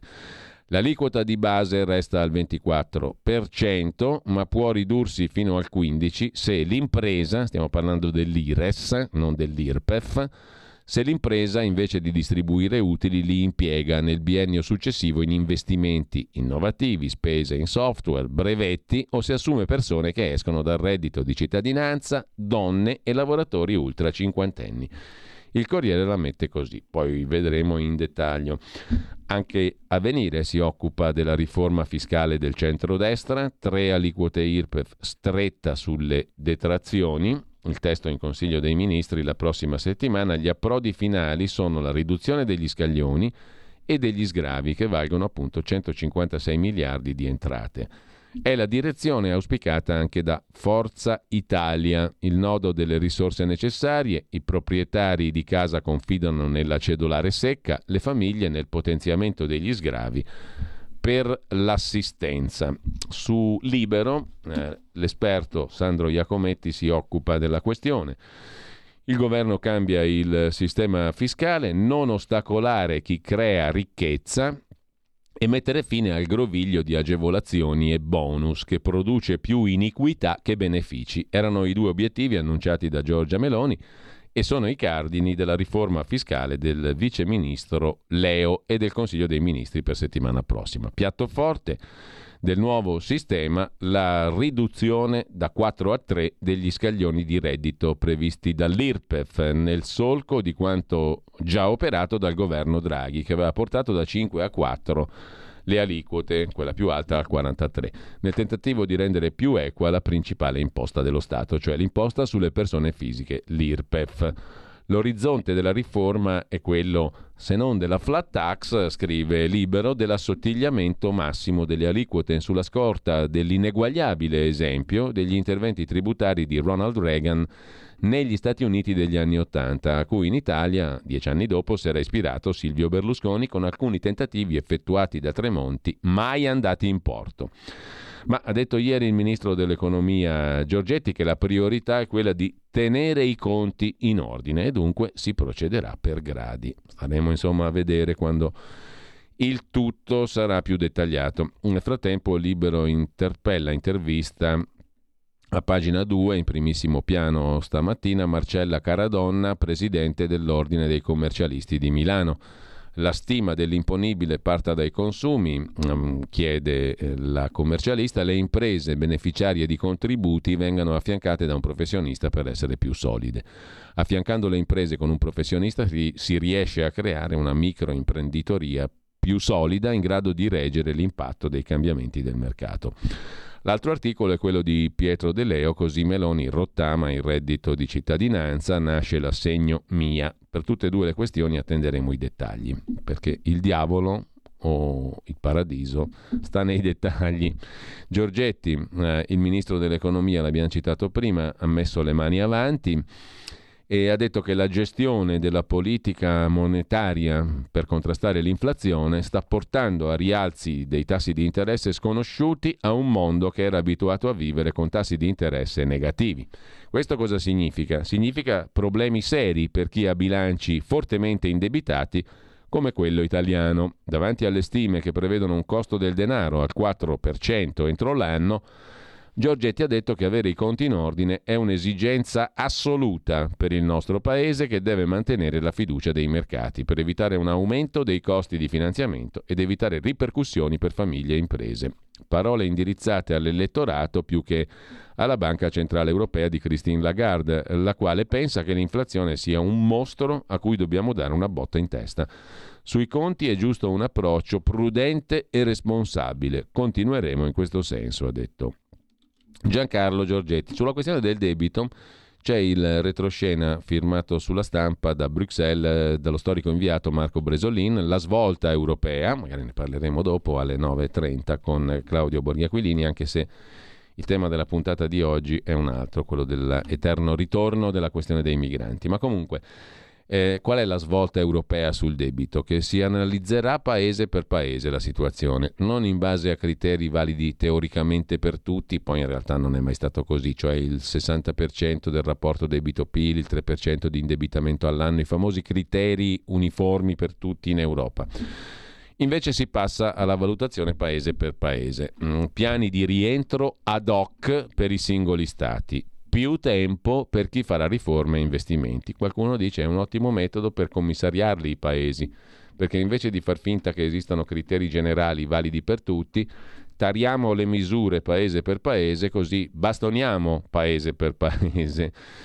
Si avvicina alla riforma del patto di stabilità, cioè delle regole di finanza pubblica europea sostanzialmente. C'è una tabellina che inquadra l'articolo il debito pubblico nell'Eurozona. La Grecia ha il primato in Europa, 178% di debito rispetto al PIL in percentuale. L'Italia 147, il Portogallo sui 120 e poi via via gli altri. Sotto il 60 ci sono Estonia che ha un bel 15% di rapporto debito-PIL, Bulgaria, Lussemburgo, Danimarca, Svezia, Lituania, Lettonia, Repubblica Ceca, Romania, Paesi Bassi, Irlanda, Polonia, Malta. Dopodiché tutti gli altri sono sopra il 60%. La Germania è al 66%, la media europea è 85%. l'area euro 93% nel rapporto debito-PIL. Comunque si avvicina la riforma del patto di stabilità. I governi dei 27 Stati dell'Unione Europea hanno trovato un'intesa sullo schema proposto dalla Commissione. Che cosa prevede fondamentalmente? Percorsi di aggiustamento del debito specifici per ogni paese, definiti su base pluriennale, con la possibilità di ottenere flessibilità in cambio di riforme e investimenti. È l'applicazione del modello recovery alle regole europee di finanza pubblica. L'accordo sarà formalizzato martedì prossimo dai ministri delle finanze, ma il testo di conclusioni ha ottenuto l'ok da parte di tutti i componenti del Comitato economico e finanziario. Che cos'è? È l'organo che riunisce i direttori generali dei ministeri e prepara le riunioni dei ministri. Per la Commissione europea si tratta di un'ottima notizia. L'intesa consentirà alla Commissione von der Leyen di tradurre in termini giuridici i principi concordati dai ministri per arrivare a un'approvazione definitiva entro la fine dell'anno, quando scadrà l'applicazione della clausola di salvaguardia che sospende il patto di stabilità. Tornando alle cose prettamente italiche, invece, sulla stampa di oggi, pagina 6, c'è un articolo da Napoli, Scampia. Scampia che sta preparando la mobilitazione contro la riforma del reddito di cittadinanza. Il governo sta scherzando con la sofferenza, dice il comitato dei disoccupati. Colpire noi creerà problemi di ordine pubblico. Qui il 72% vive col sussidio e nessuno riceve proposte di impiego. Il portavoce del comitato disoccupati dice siamo stanchi di essere associati ai furbi o a chi non fa nulla su un divano. Chiediamo lavoro. L'invalido, ho la colonna vertebrale usurata, ho perso un occhio. Senza questi soldi per me è un incubo. Però i non occupabili dovrebbero stare come prima, o no? Il licenziato, mi arrampico sugli specchi per sopravvivere, mi toccherà dormire alla stazione. Scampia prepara la mobilitazione. Sulla verità invece andiamo a pagina 8 a proposito di fatti economici e di proteste, non sono quelle di Scampia ma sono quelle degli agricoltori e se ne occupa Carlo Cambi. L'Unione Europea sta sottovalutando l'ira degli agricoltori. La marcia dei trattori è solo all'inizio. I lavoratori delle Fiandre occupano il centro di Bruxelles contro il piano azoto che vuole ridurre i fertilizzanti del 60%, una scelta locale in linea con il Farm to Fork dell'Unione Europea. E in Francia il mondo del vino si ribella, cioè c'è subbuglio tra gli agricoltori e non poco si muovono i trattori e mettono in assedio l'Europa, che ormai vede mh, in chi coltiva la terra o ha una stalla il profilo del nemico, scrive Carlo Cambi. Tutto nasce dalla eurofollia, così la definiscono i contadini europei, del farm to fork, che è la declinazione agricola del Green Deal, messo nelle mani del più eco-talebano, ma con fortissime amicizie nelle multinazionali della nutrizione, tra i commissari europei, il vicepresidente Franz Timmermans, non a caso olandese. Venerdì, poco dopo mezzogiorno, 2700 trattori si sono concentrati a Bruxelles dai quattro angoli delle Fiandre e hanno marciato su Palazzo Berlemont, sede della Commissione europea. Il, con, il corteo da, dall'Avenue du Port si è fermato al tunnel Art Loire, bloccando per ore la capitale belga. Oggi, martedì, si replica e sta nascendo una sorta di internazionale degli agricoltori che farà convergere su Bruxelles migliaia e migliaia di mezzi agricoli per convincere la Commissione von der Leyen a riscrivere il farm to fork, cioè appunto la declinazione agricola del Green Deal europeo. La protesta degli agricoltori delle Fiandre ha un innesco locale, ma un valore continentale. Il governo delle Fiandre ha emanato il piano azoto, ridurre di oltre il 60% l'uso di fertilizzanti azotati. Nelle Fiandre si coltivano cereali, patate e barbabietole, senza fertilizzanti la resa dei terreni fa diventare antieconomica l'attività. Intanto, sempre sulla verità, Federico Novella intervista il capogruppo della Lega in Commissione Politiche Europee della Camera Stefano Candiani. Abbiamo stoppato anche la normativa Euro 7. Finalmente la Camera boccia un regolamento dell'Unione Europea. Sulle emissioni delle auto siamo all'ecofollia. Il, dopo l'editto sulle case green, dopo lo stop ai motori termici, Il terzo assalto ambientalista si chiama Regolamento Euro 7, che vorrebbe imporre dal 25 nuovi limiti di emissioni inquinanti alle auto. Vuol dire intervenire su motori, freni, pneumatici e batterie che dovranno adeguarsi a parametri stringenti. Stavolta però la Camera ha votato contro in Commissione Politiche Europee.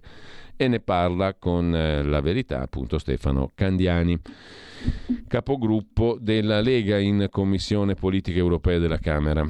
Lasciamo il tema e andiamo ad aprire un capitoletto giustizia per stamani. Vi segnalo su questo tema, abbiamo già visto prima in realtà le dure parole dell'ex procuratore antimafia Pennisi sulle indagini ostacolate in tema di indrangheta e PD a Reggio Emilia.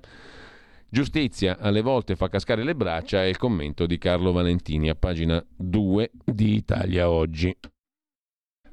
La giustizia è essenziale, ma non di questo tipo.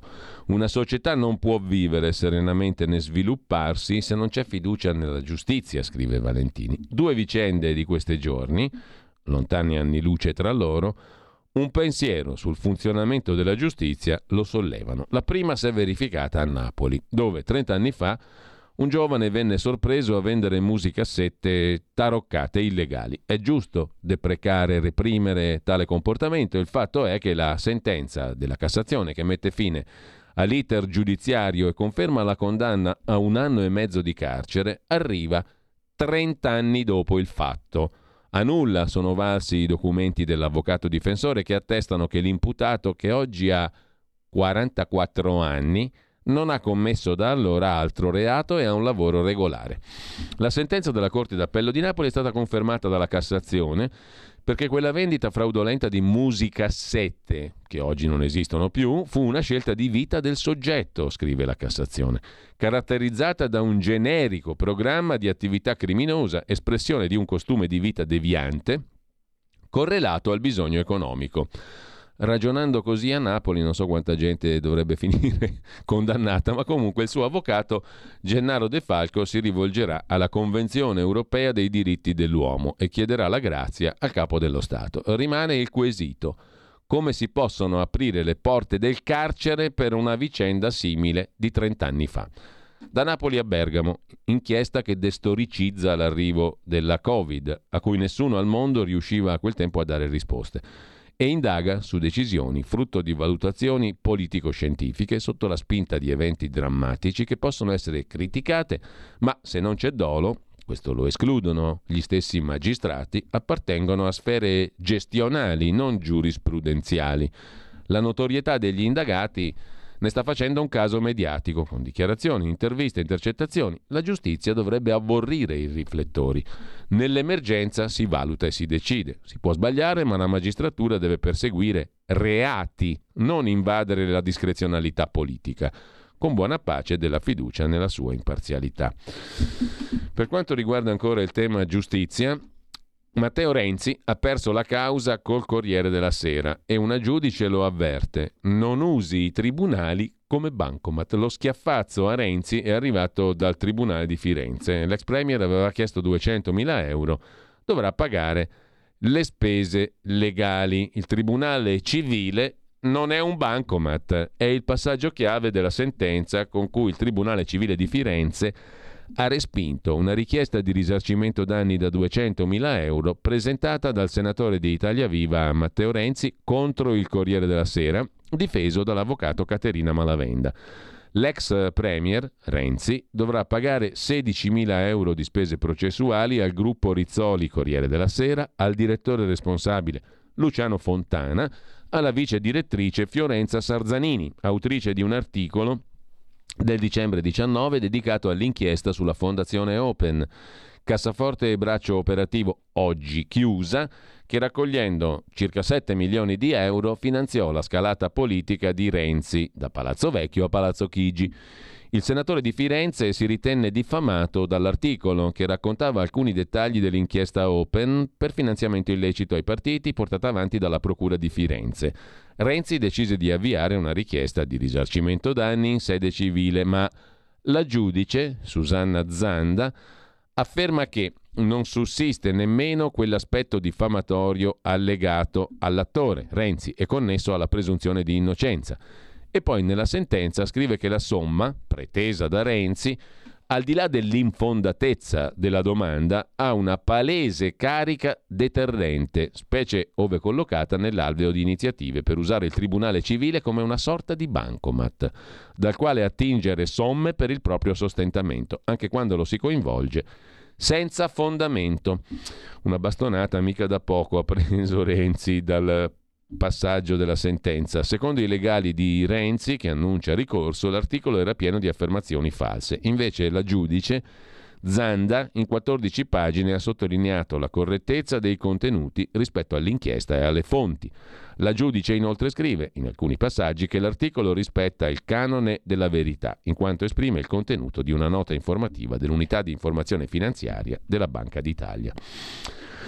Lo stesso magistrato un mese fa aveva respinto un'altra richiesta danni da parte di Renzi, scrive ancora il eh, Corriere della Sera. In quel caso eh, la giudice Zanda aveva condannato Renzi a dare 42 mila euro di spese processuali al Fatto Quotidiano, citato a giudizio perché Renzi ritenne di essere stato diffamato dal direttore Travaglio, che durante un collegamento televisivo aveva esposto un rotolo di carta igienica alle sue spalle con il volto di Renzi.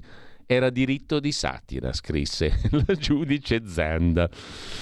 Comunque, mh, mm, lasciamo la questione Renzi con, e passiamo a Torino invece, dove chissà chi punirà costoro. La devastazione di Torino, a proposito di giustizia, era pianificata da tempo, scrive oggi il giornale.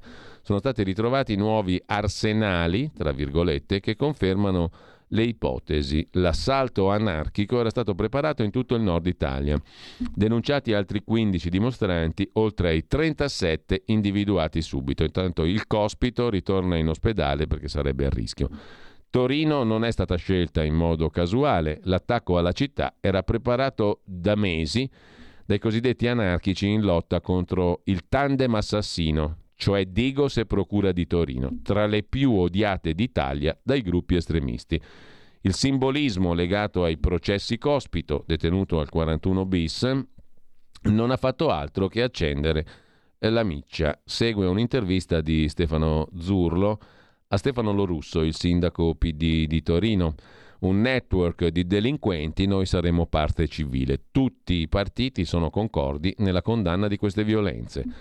Ho sostenuto Bonaccini ma non ho pregiudizi su Schlein, vedremo come agirà. Un sabato di passione per la città di Torino, città attaccata da una rete di delinquenti, dice il sindaco Lorusso, un network eversivo che aveva premeditato l'aggressione e si era portato maschere antigas, bastoni e mazze. I partiti sono uniti tutti nella condanna, senza se e senza ma, dice il sindaco di Torino. Due pezzi di Domenico Cacopardo a proposito di PD ci portano invece su Ellis Line. Siamo a pagina 5 di Italia Oggi. Valanghe di parole senza cifre. Sarebbe più che mai necessaria un'opposizione seria al governo Meloni che non si vede. Il nuovo di Ellis Line non è accusare il governo della tragedia di Cutro. Il compattamento viene cercato contro un nemico, un po' quel che è accaduto nel ventennio berlusconiano con una nazione alla paralisi. I più ortodossi del popolo ex missino, poi AN e Fratelli d'Italia, chiamano Giorgia Meloni Badoglia, dimostrando la rimozione da parte sua dei canoni del fascismo repubblicano. Il sabato antifascista di Firenze con Ellie Schlein e Giuseppe Conte ha visto insieme tre personaggi che più diversi non si può. Schlein appunto, Conte appunto e Maurizio Landini. Domenica Gabrio Forti, Università Cattolica del Sacro Cuore, e Davide Livermore, direttore artistico Teatro Nazionale di Genova, sostenevano in un'intervista sulla lettura del Corriere della Sera che oggi è stata rimossa dal dibattito politico-culturale l'importanza dello studio, della conoscenza, della conoscenza storica e di questa non conoscenza storica è palese testimonianza la manifestazione di Firenze di sabato scorso, scrive Domenico Cacopardo. Non voglio entrare oltre nel merito della strumentalizzazione di un evento che sarebbe saggio ricondurre alle proprie dimensioni, tra le quali è scandalosa l'indifferenza delle scolaresche del liceo Michelangelo nei confronti degli aggressori. Voglio solo ricordare che lo schieramento politico, messo in piedi da Ellie Schlein, dopo il liceo a Lugano e la laurea a Bologna, Giuseppe Conte e Landini, questo schieramento appunto, ripropone in salsa 2023 lo schieramento frontista del primo dopoguerra, quello schieramento che la democrazia cristiana da sola, senza alleati, sconfisse nel 1948. Oggi l'avversario politico della sinistra, ma non del sindacato, è Giorgia Meloni, la leader post-fascista soprannominata Badoglia, che come Presidente del Consiglio sta con difficoltà oggettive cercando di pilotare la barca nazionale. Osserva Domenico Cacopardo in un altro articolo, sempre su Italia Oggi, che Ellie Schlein, che è andata in tv da Fabio Fazio, non ha risposto a nessuna delle domande, peraltro compiacenti, di Fabio Fazio. In un network americano sarebbero saltate fuori ben altre verità. E a proposito di Ellie Schlein, c'è la torre di controllo, la rubrica di Tino Oldani a pagina 6, sempre di Italia Oggi, piuttosto interessante oggi perché L'Ashline ha già un programma, la parola chiave è redistribuzione, che tradotto significa semplicemente più tasse, più spese. Prodi finge di non saperlo. Per Elish Line, più tasse su donazioni, più tasse sulle eredità, la patrimoniale, da sempre cavallo di battaglia della sinistra estrema. Dobbiamo riscoprire la parola redistribuzione delle ricchezze, del sapere, del potere, del tempo. Così Ellie Schlein indica al PD la strada da seguire. La frase è a pagina 8 della mozione Parte da noi, con cui ha vinto le primarie. È un programma dettagliato, 32 pagine, che richiede un certo tempo di lettura. Stupisce che Romano Prodi inviti la sua beniamina Ellie Schlein a darsi un programma prima di fare le alleanze. Forse Prodi finge di non saperlo, ma la Schlein il suo programma ce l'ha. Con una parola chiave – redistribuzione. Il tutto nella classica tradizione della sinistra tassa e spendi, che ha sempre colpito con più imposte i ceti produttivi e le imprese, avversari da punire, per disporre di più spesa pubblica come leva elettorale. Il tutto, nel programma Ashline, mascherato con una furbata mediatica copiata dalla cultura arcobaleno degli Stati Uniti, la difesa dei diritti sessuali tanto insistente da far adire ad alcuni analisti che il PD dell'Ashline rischia di diventare una succursale del movimento LGBTQIA, acronimo che indica lesbiche, gay, bisessuali, transgender, queer, intersessuali e asessuali, mentre il più finale indica ulteriori orientamenti sessuali non etero e non binari che non sono compresi nella sigla LGBTQIA.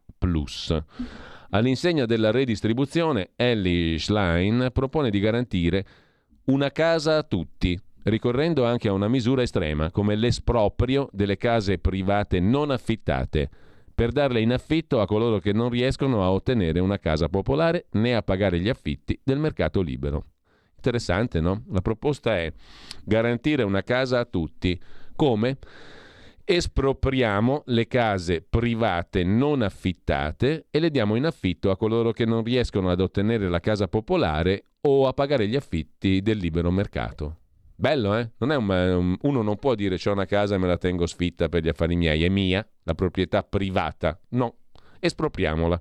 Stessa logica sul fisco.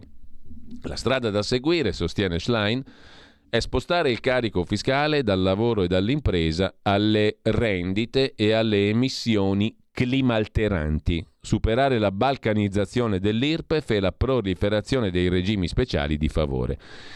Indicazioni, queste ultime, di cui si fatica a capire il senso concreto, ma più avanti tutto diventa chiaro. Scrive Schlein nel suo programma. Il fisco che vogliamo redistribuisce i redditi e la ricchezza e contribuisce a ridurre le diseguaglianze. In una riforma fiscale complessiva e progressiva, anche il tema dei grandi patrimoni deve essere affrontato in ottica redistributiva, a partire dall'allineamento della tassa sulle donazioni e successioni al livello degli altri grandi paesi europei, come propone il Forum sulle diseguaglianze. Per Ellis Line più tasse su donazioni ed eredità, ma anche patrimoniale, da sempre cavallo di battaglia della sinistra estrema. Forse Romano Prodi non l'ha notata, ma c'è anche una stangata fiscale green per le imprese. Scrive Schlein che la fiscalità può essere uno strumento per orientare gli investimenti verso una visione di conversione ecologica, trasformazione sociale, riduzione delle diseguaglianze di genere. L'adesione del programma Schlein alle tesi dei movimenti femministi e sessuali è totale. Superare il patriarcato si intitola un capitolo. Una sinistra, scrive Schlein, all'altezza del presente non può che essere femminista. Siamo una società patriarcale, le donne subiscono discriminazioni in ogni sfera. Siamo per una democrazia paritaria in un paese in cui la politica, le istituzioni, purtroppo il nostro partito, vedono un'insopportabile sottorappresentazione delle donne. Retorica vittimista smentita dalla realtà. Dal 22 ottobre è in carica il governo Meloni. Ma Schlein insiste, non tutte le leadership femminili sono femministe, eccetera. Imperdibile poi il capitolo sui diritti sessuali. Scrive Schlein, il Partito Democratico è in primo luogo per i diritti LGBTQIA. Dobbiamo continuare a batterci per una legge contro l'omi-lesbo-transfobia, l'abilismo e il sessismo, per contrastare le discriminazioni e l'odio che colpiscono ogni giorno le persone. Vogliamo che il matrimonio sia aperto a tutte e tutti, con pieno riconoscimento dei diritti delle famiglie omogenitoriali e la fine della discriminazione subita da loro figlie e figli. È necessario rendere più semplici i percorsi di transizione, superando la legge 164-82 e introdurre le carriere alias, scrive Schlein. Per i profani conclude Tino Oldani, carriera alias consente a uno studente transgender di sostituire il nome anagrafico scritto nei documenti, in base al sesso, con un altro nome scelto e adottato dallo stesso studente. Più avanti, vogliamo che le nostre scuole aprano le porte all'educazione affettiva e sessuale delle nuove generazioni con uno sguardo attento alla prevenzione contro le infezioni sessualmente trasmesse e alla lotta contro lo stigma che queste causano. Con simili propositi, conclude Oldani, la Schlein vuole rovesciare il PD come un calzino e vincere le elezioni. L'ultima volta è stata nel 2006. Da allora, scrive lei stessa, per dieci anni su sedici il PD ha governato senza mandato popolare. Questo ha messo a dura prova la sua identità, creando la percezione di un partito di sistema attaccato al potere. Scrive Schlein. E si chiude qui il pezzo di Tino Oldani su Italia Oggi. Per quanto riguarda invece le questioni economiche, oltre al tema dei conti pubblici da tenere sotto controllo, come dice il ministro Giorgetti, oltre alla riforma fiscale ipotizzata, c'è l'ingresso della tedesca Lufthansa in ITA, ciò che rimane dell'Alitalia. È un vantaggio per noi, lo dice tutto gongolante l'amministratore delegato di Ryanair, Michael O'Leary, che si sfrega le mani. Sono contento per noi perché alzerà le tariffe dei voli di ITA e così la gente volerà di più con Ryanair e sullo sviluppo della compagnia in Italia O'Leary conta di raggiungere 200 aerei di base in Italia. Sempre in tema di politica ed economia, Descalzi, il numero uno dell'ENI, l'amministratore delegato dell'ENI, è stato blindato anche da Tajani. Salvini chiede discontinuità, Forza Italia è favorevole alla conferma di Descalzi, ha detto Tajani, e Berlusconi dà un giudizio molto positivo. Si sono parlati più volte. La mm, frase di Tajani che conferma Descalzi, scrive Dagospia, ha fatto incazzare il capitone, cioè Matteo Salvini. Non si è mai visto un ministro degli esteri, nonché vice premier Tajani, che scavalca il responsabile del Ministero dell'Economia, Giancarlo Giorgetti, a cui spetta la firma sulla riconferma di Descalzi Alleni. Cosa non farebbe il forzista Tajani per amore di Giorgia, commenta Dagospia. Mentre c'è una lettera scritta dal colonnello Umberto Rappetto, pubblicata in primo piano oggi su Start Magazine, Cara Giorgia Meloni, ma che diavolo succede all'Agenzia Nazionale per la Sicurezza Cibernetica? Mi chiedo cosa faccia l'Agenzia per la Cyber Security, quanto costi, quanto spenda, a cosa serva.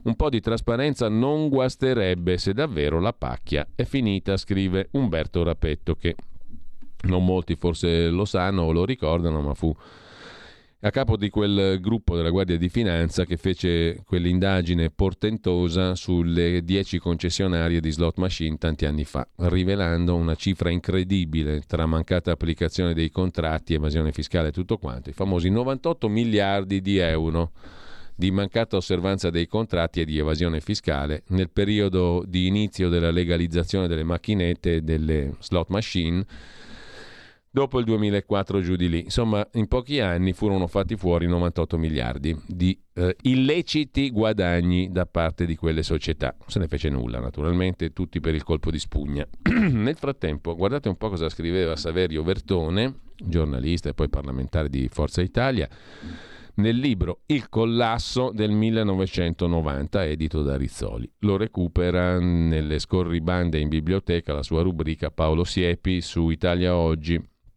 Scriveva Vertone a proposito di quello che era la galassia dell'Unione Sovietica, che si era appena disfatta nell'89, un anno prima. Ho ascoltato le lamenze, che da lì a poco poi si sarebbero poi... Mm, ehm, si sarebbero resi indipendenti i vari stati, no? chi più chi meno tra l'89, il 90 e il 91.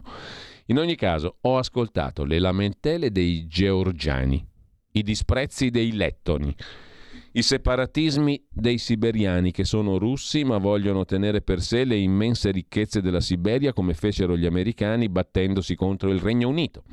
Ho ascoltato anche i racconti dei turchi meschieti, reduci dai massacri dell'Uzbekistan e del Kazakistan, e ho raccolto le insofferenze dei bielorussi, non certo felici di doverli ospitare.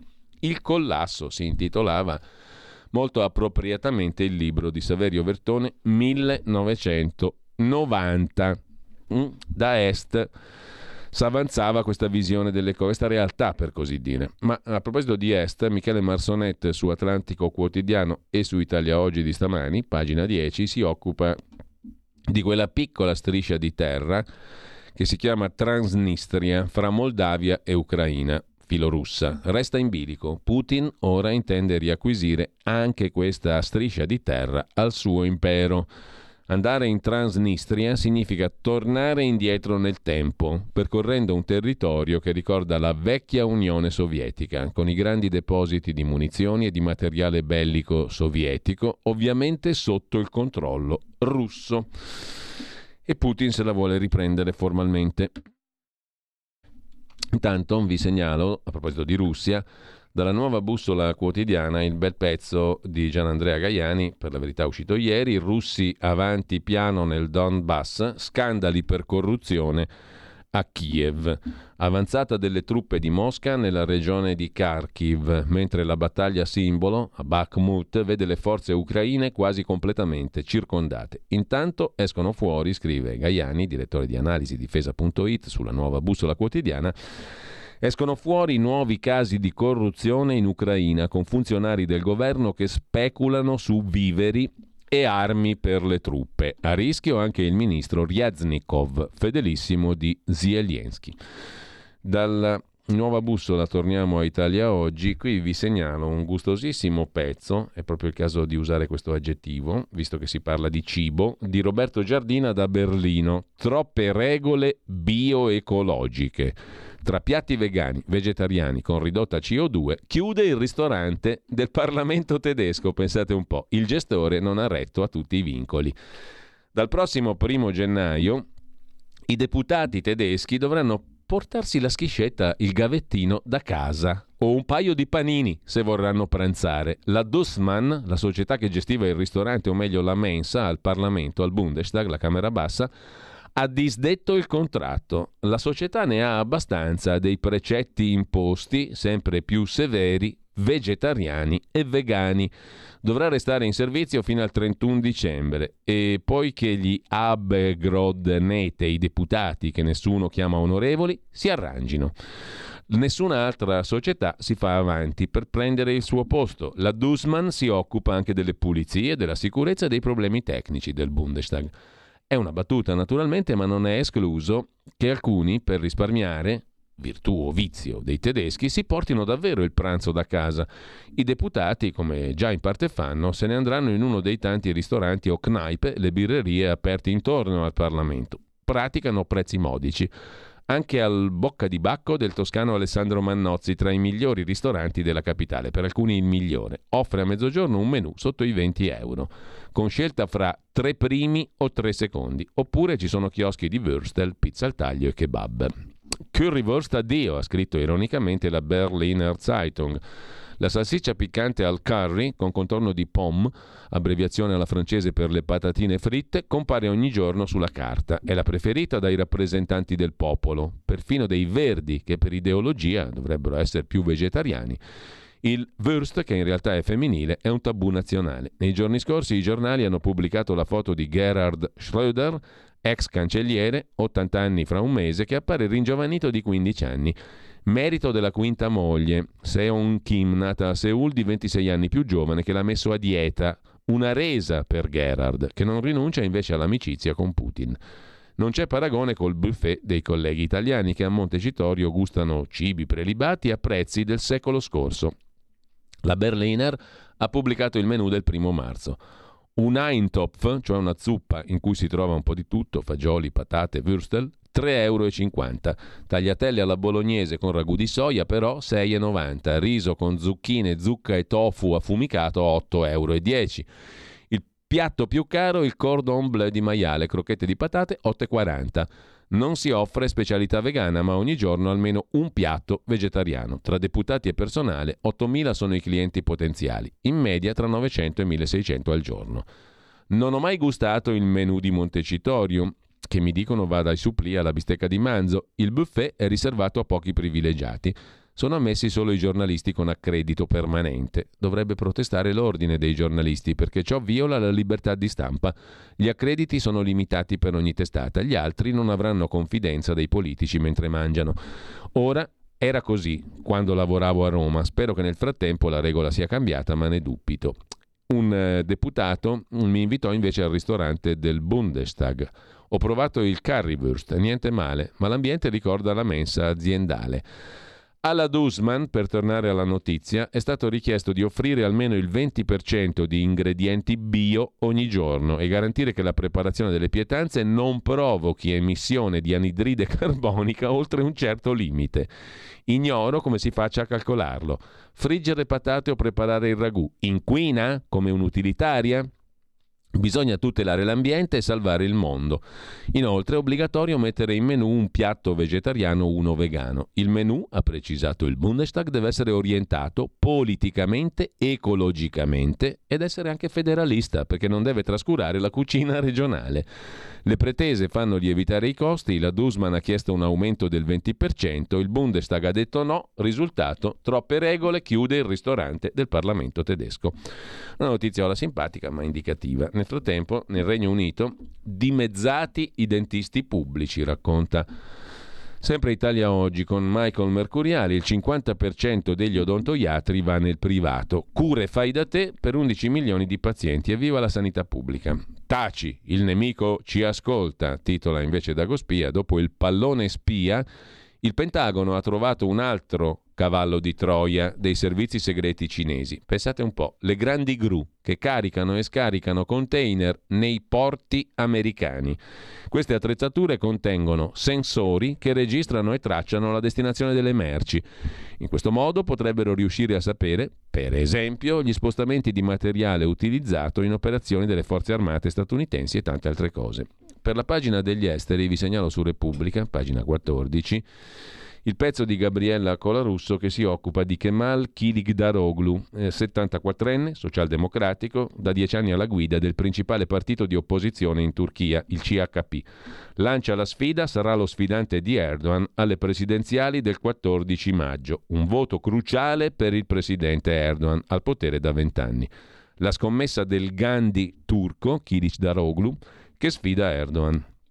Infine, la Banca Centrale Svizzera, un mito cade, è andata in rosso, nel 22 ha perso 133 miliardi di euro la Banca Centrale della Svizzera. Il motivo del tracollo? La fluttuazione dei mercati finanziari, la guerra in Ucraina. Il buco nel bilancio rende impossibili i pagamenti alla Confederazione e ai cantoni. Intanto il primo cellulare della storia ha 40 anni, fu presentato 40 anni fa, lo ricorda l'agenzia Agi, si tratta del Motorola Dynatac 8000X, vantava meno di un'ora di conversazione, 8 ore di stand-by. Nell'83 era un oggetto di lusso, costava ben 3.000 dollari.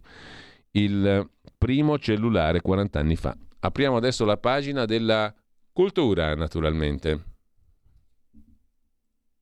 Se fossi gatto, miau. Se fossi se fossi cane, bau, se fosse tardi, ciao. Ciao.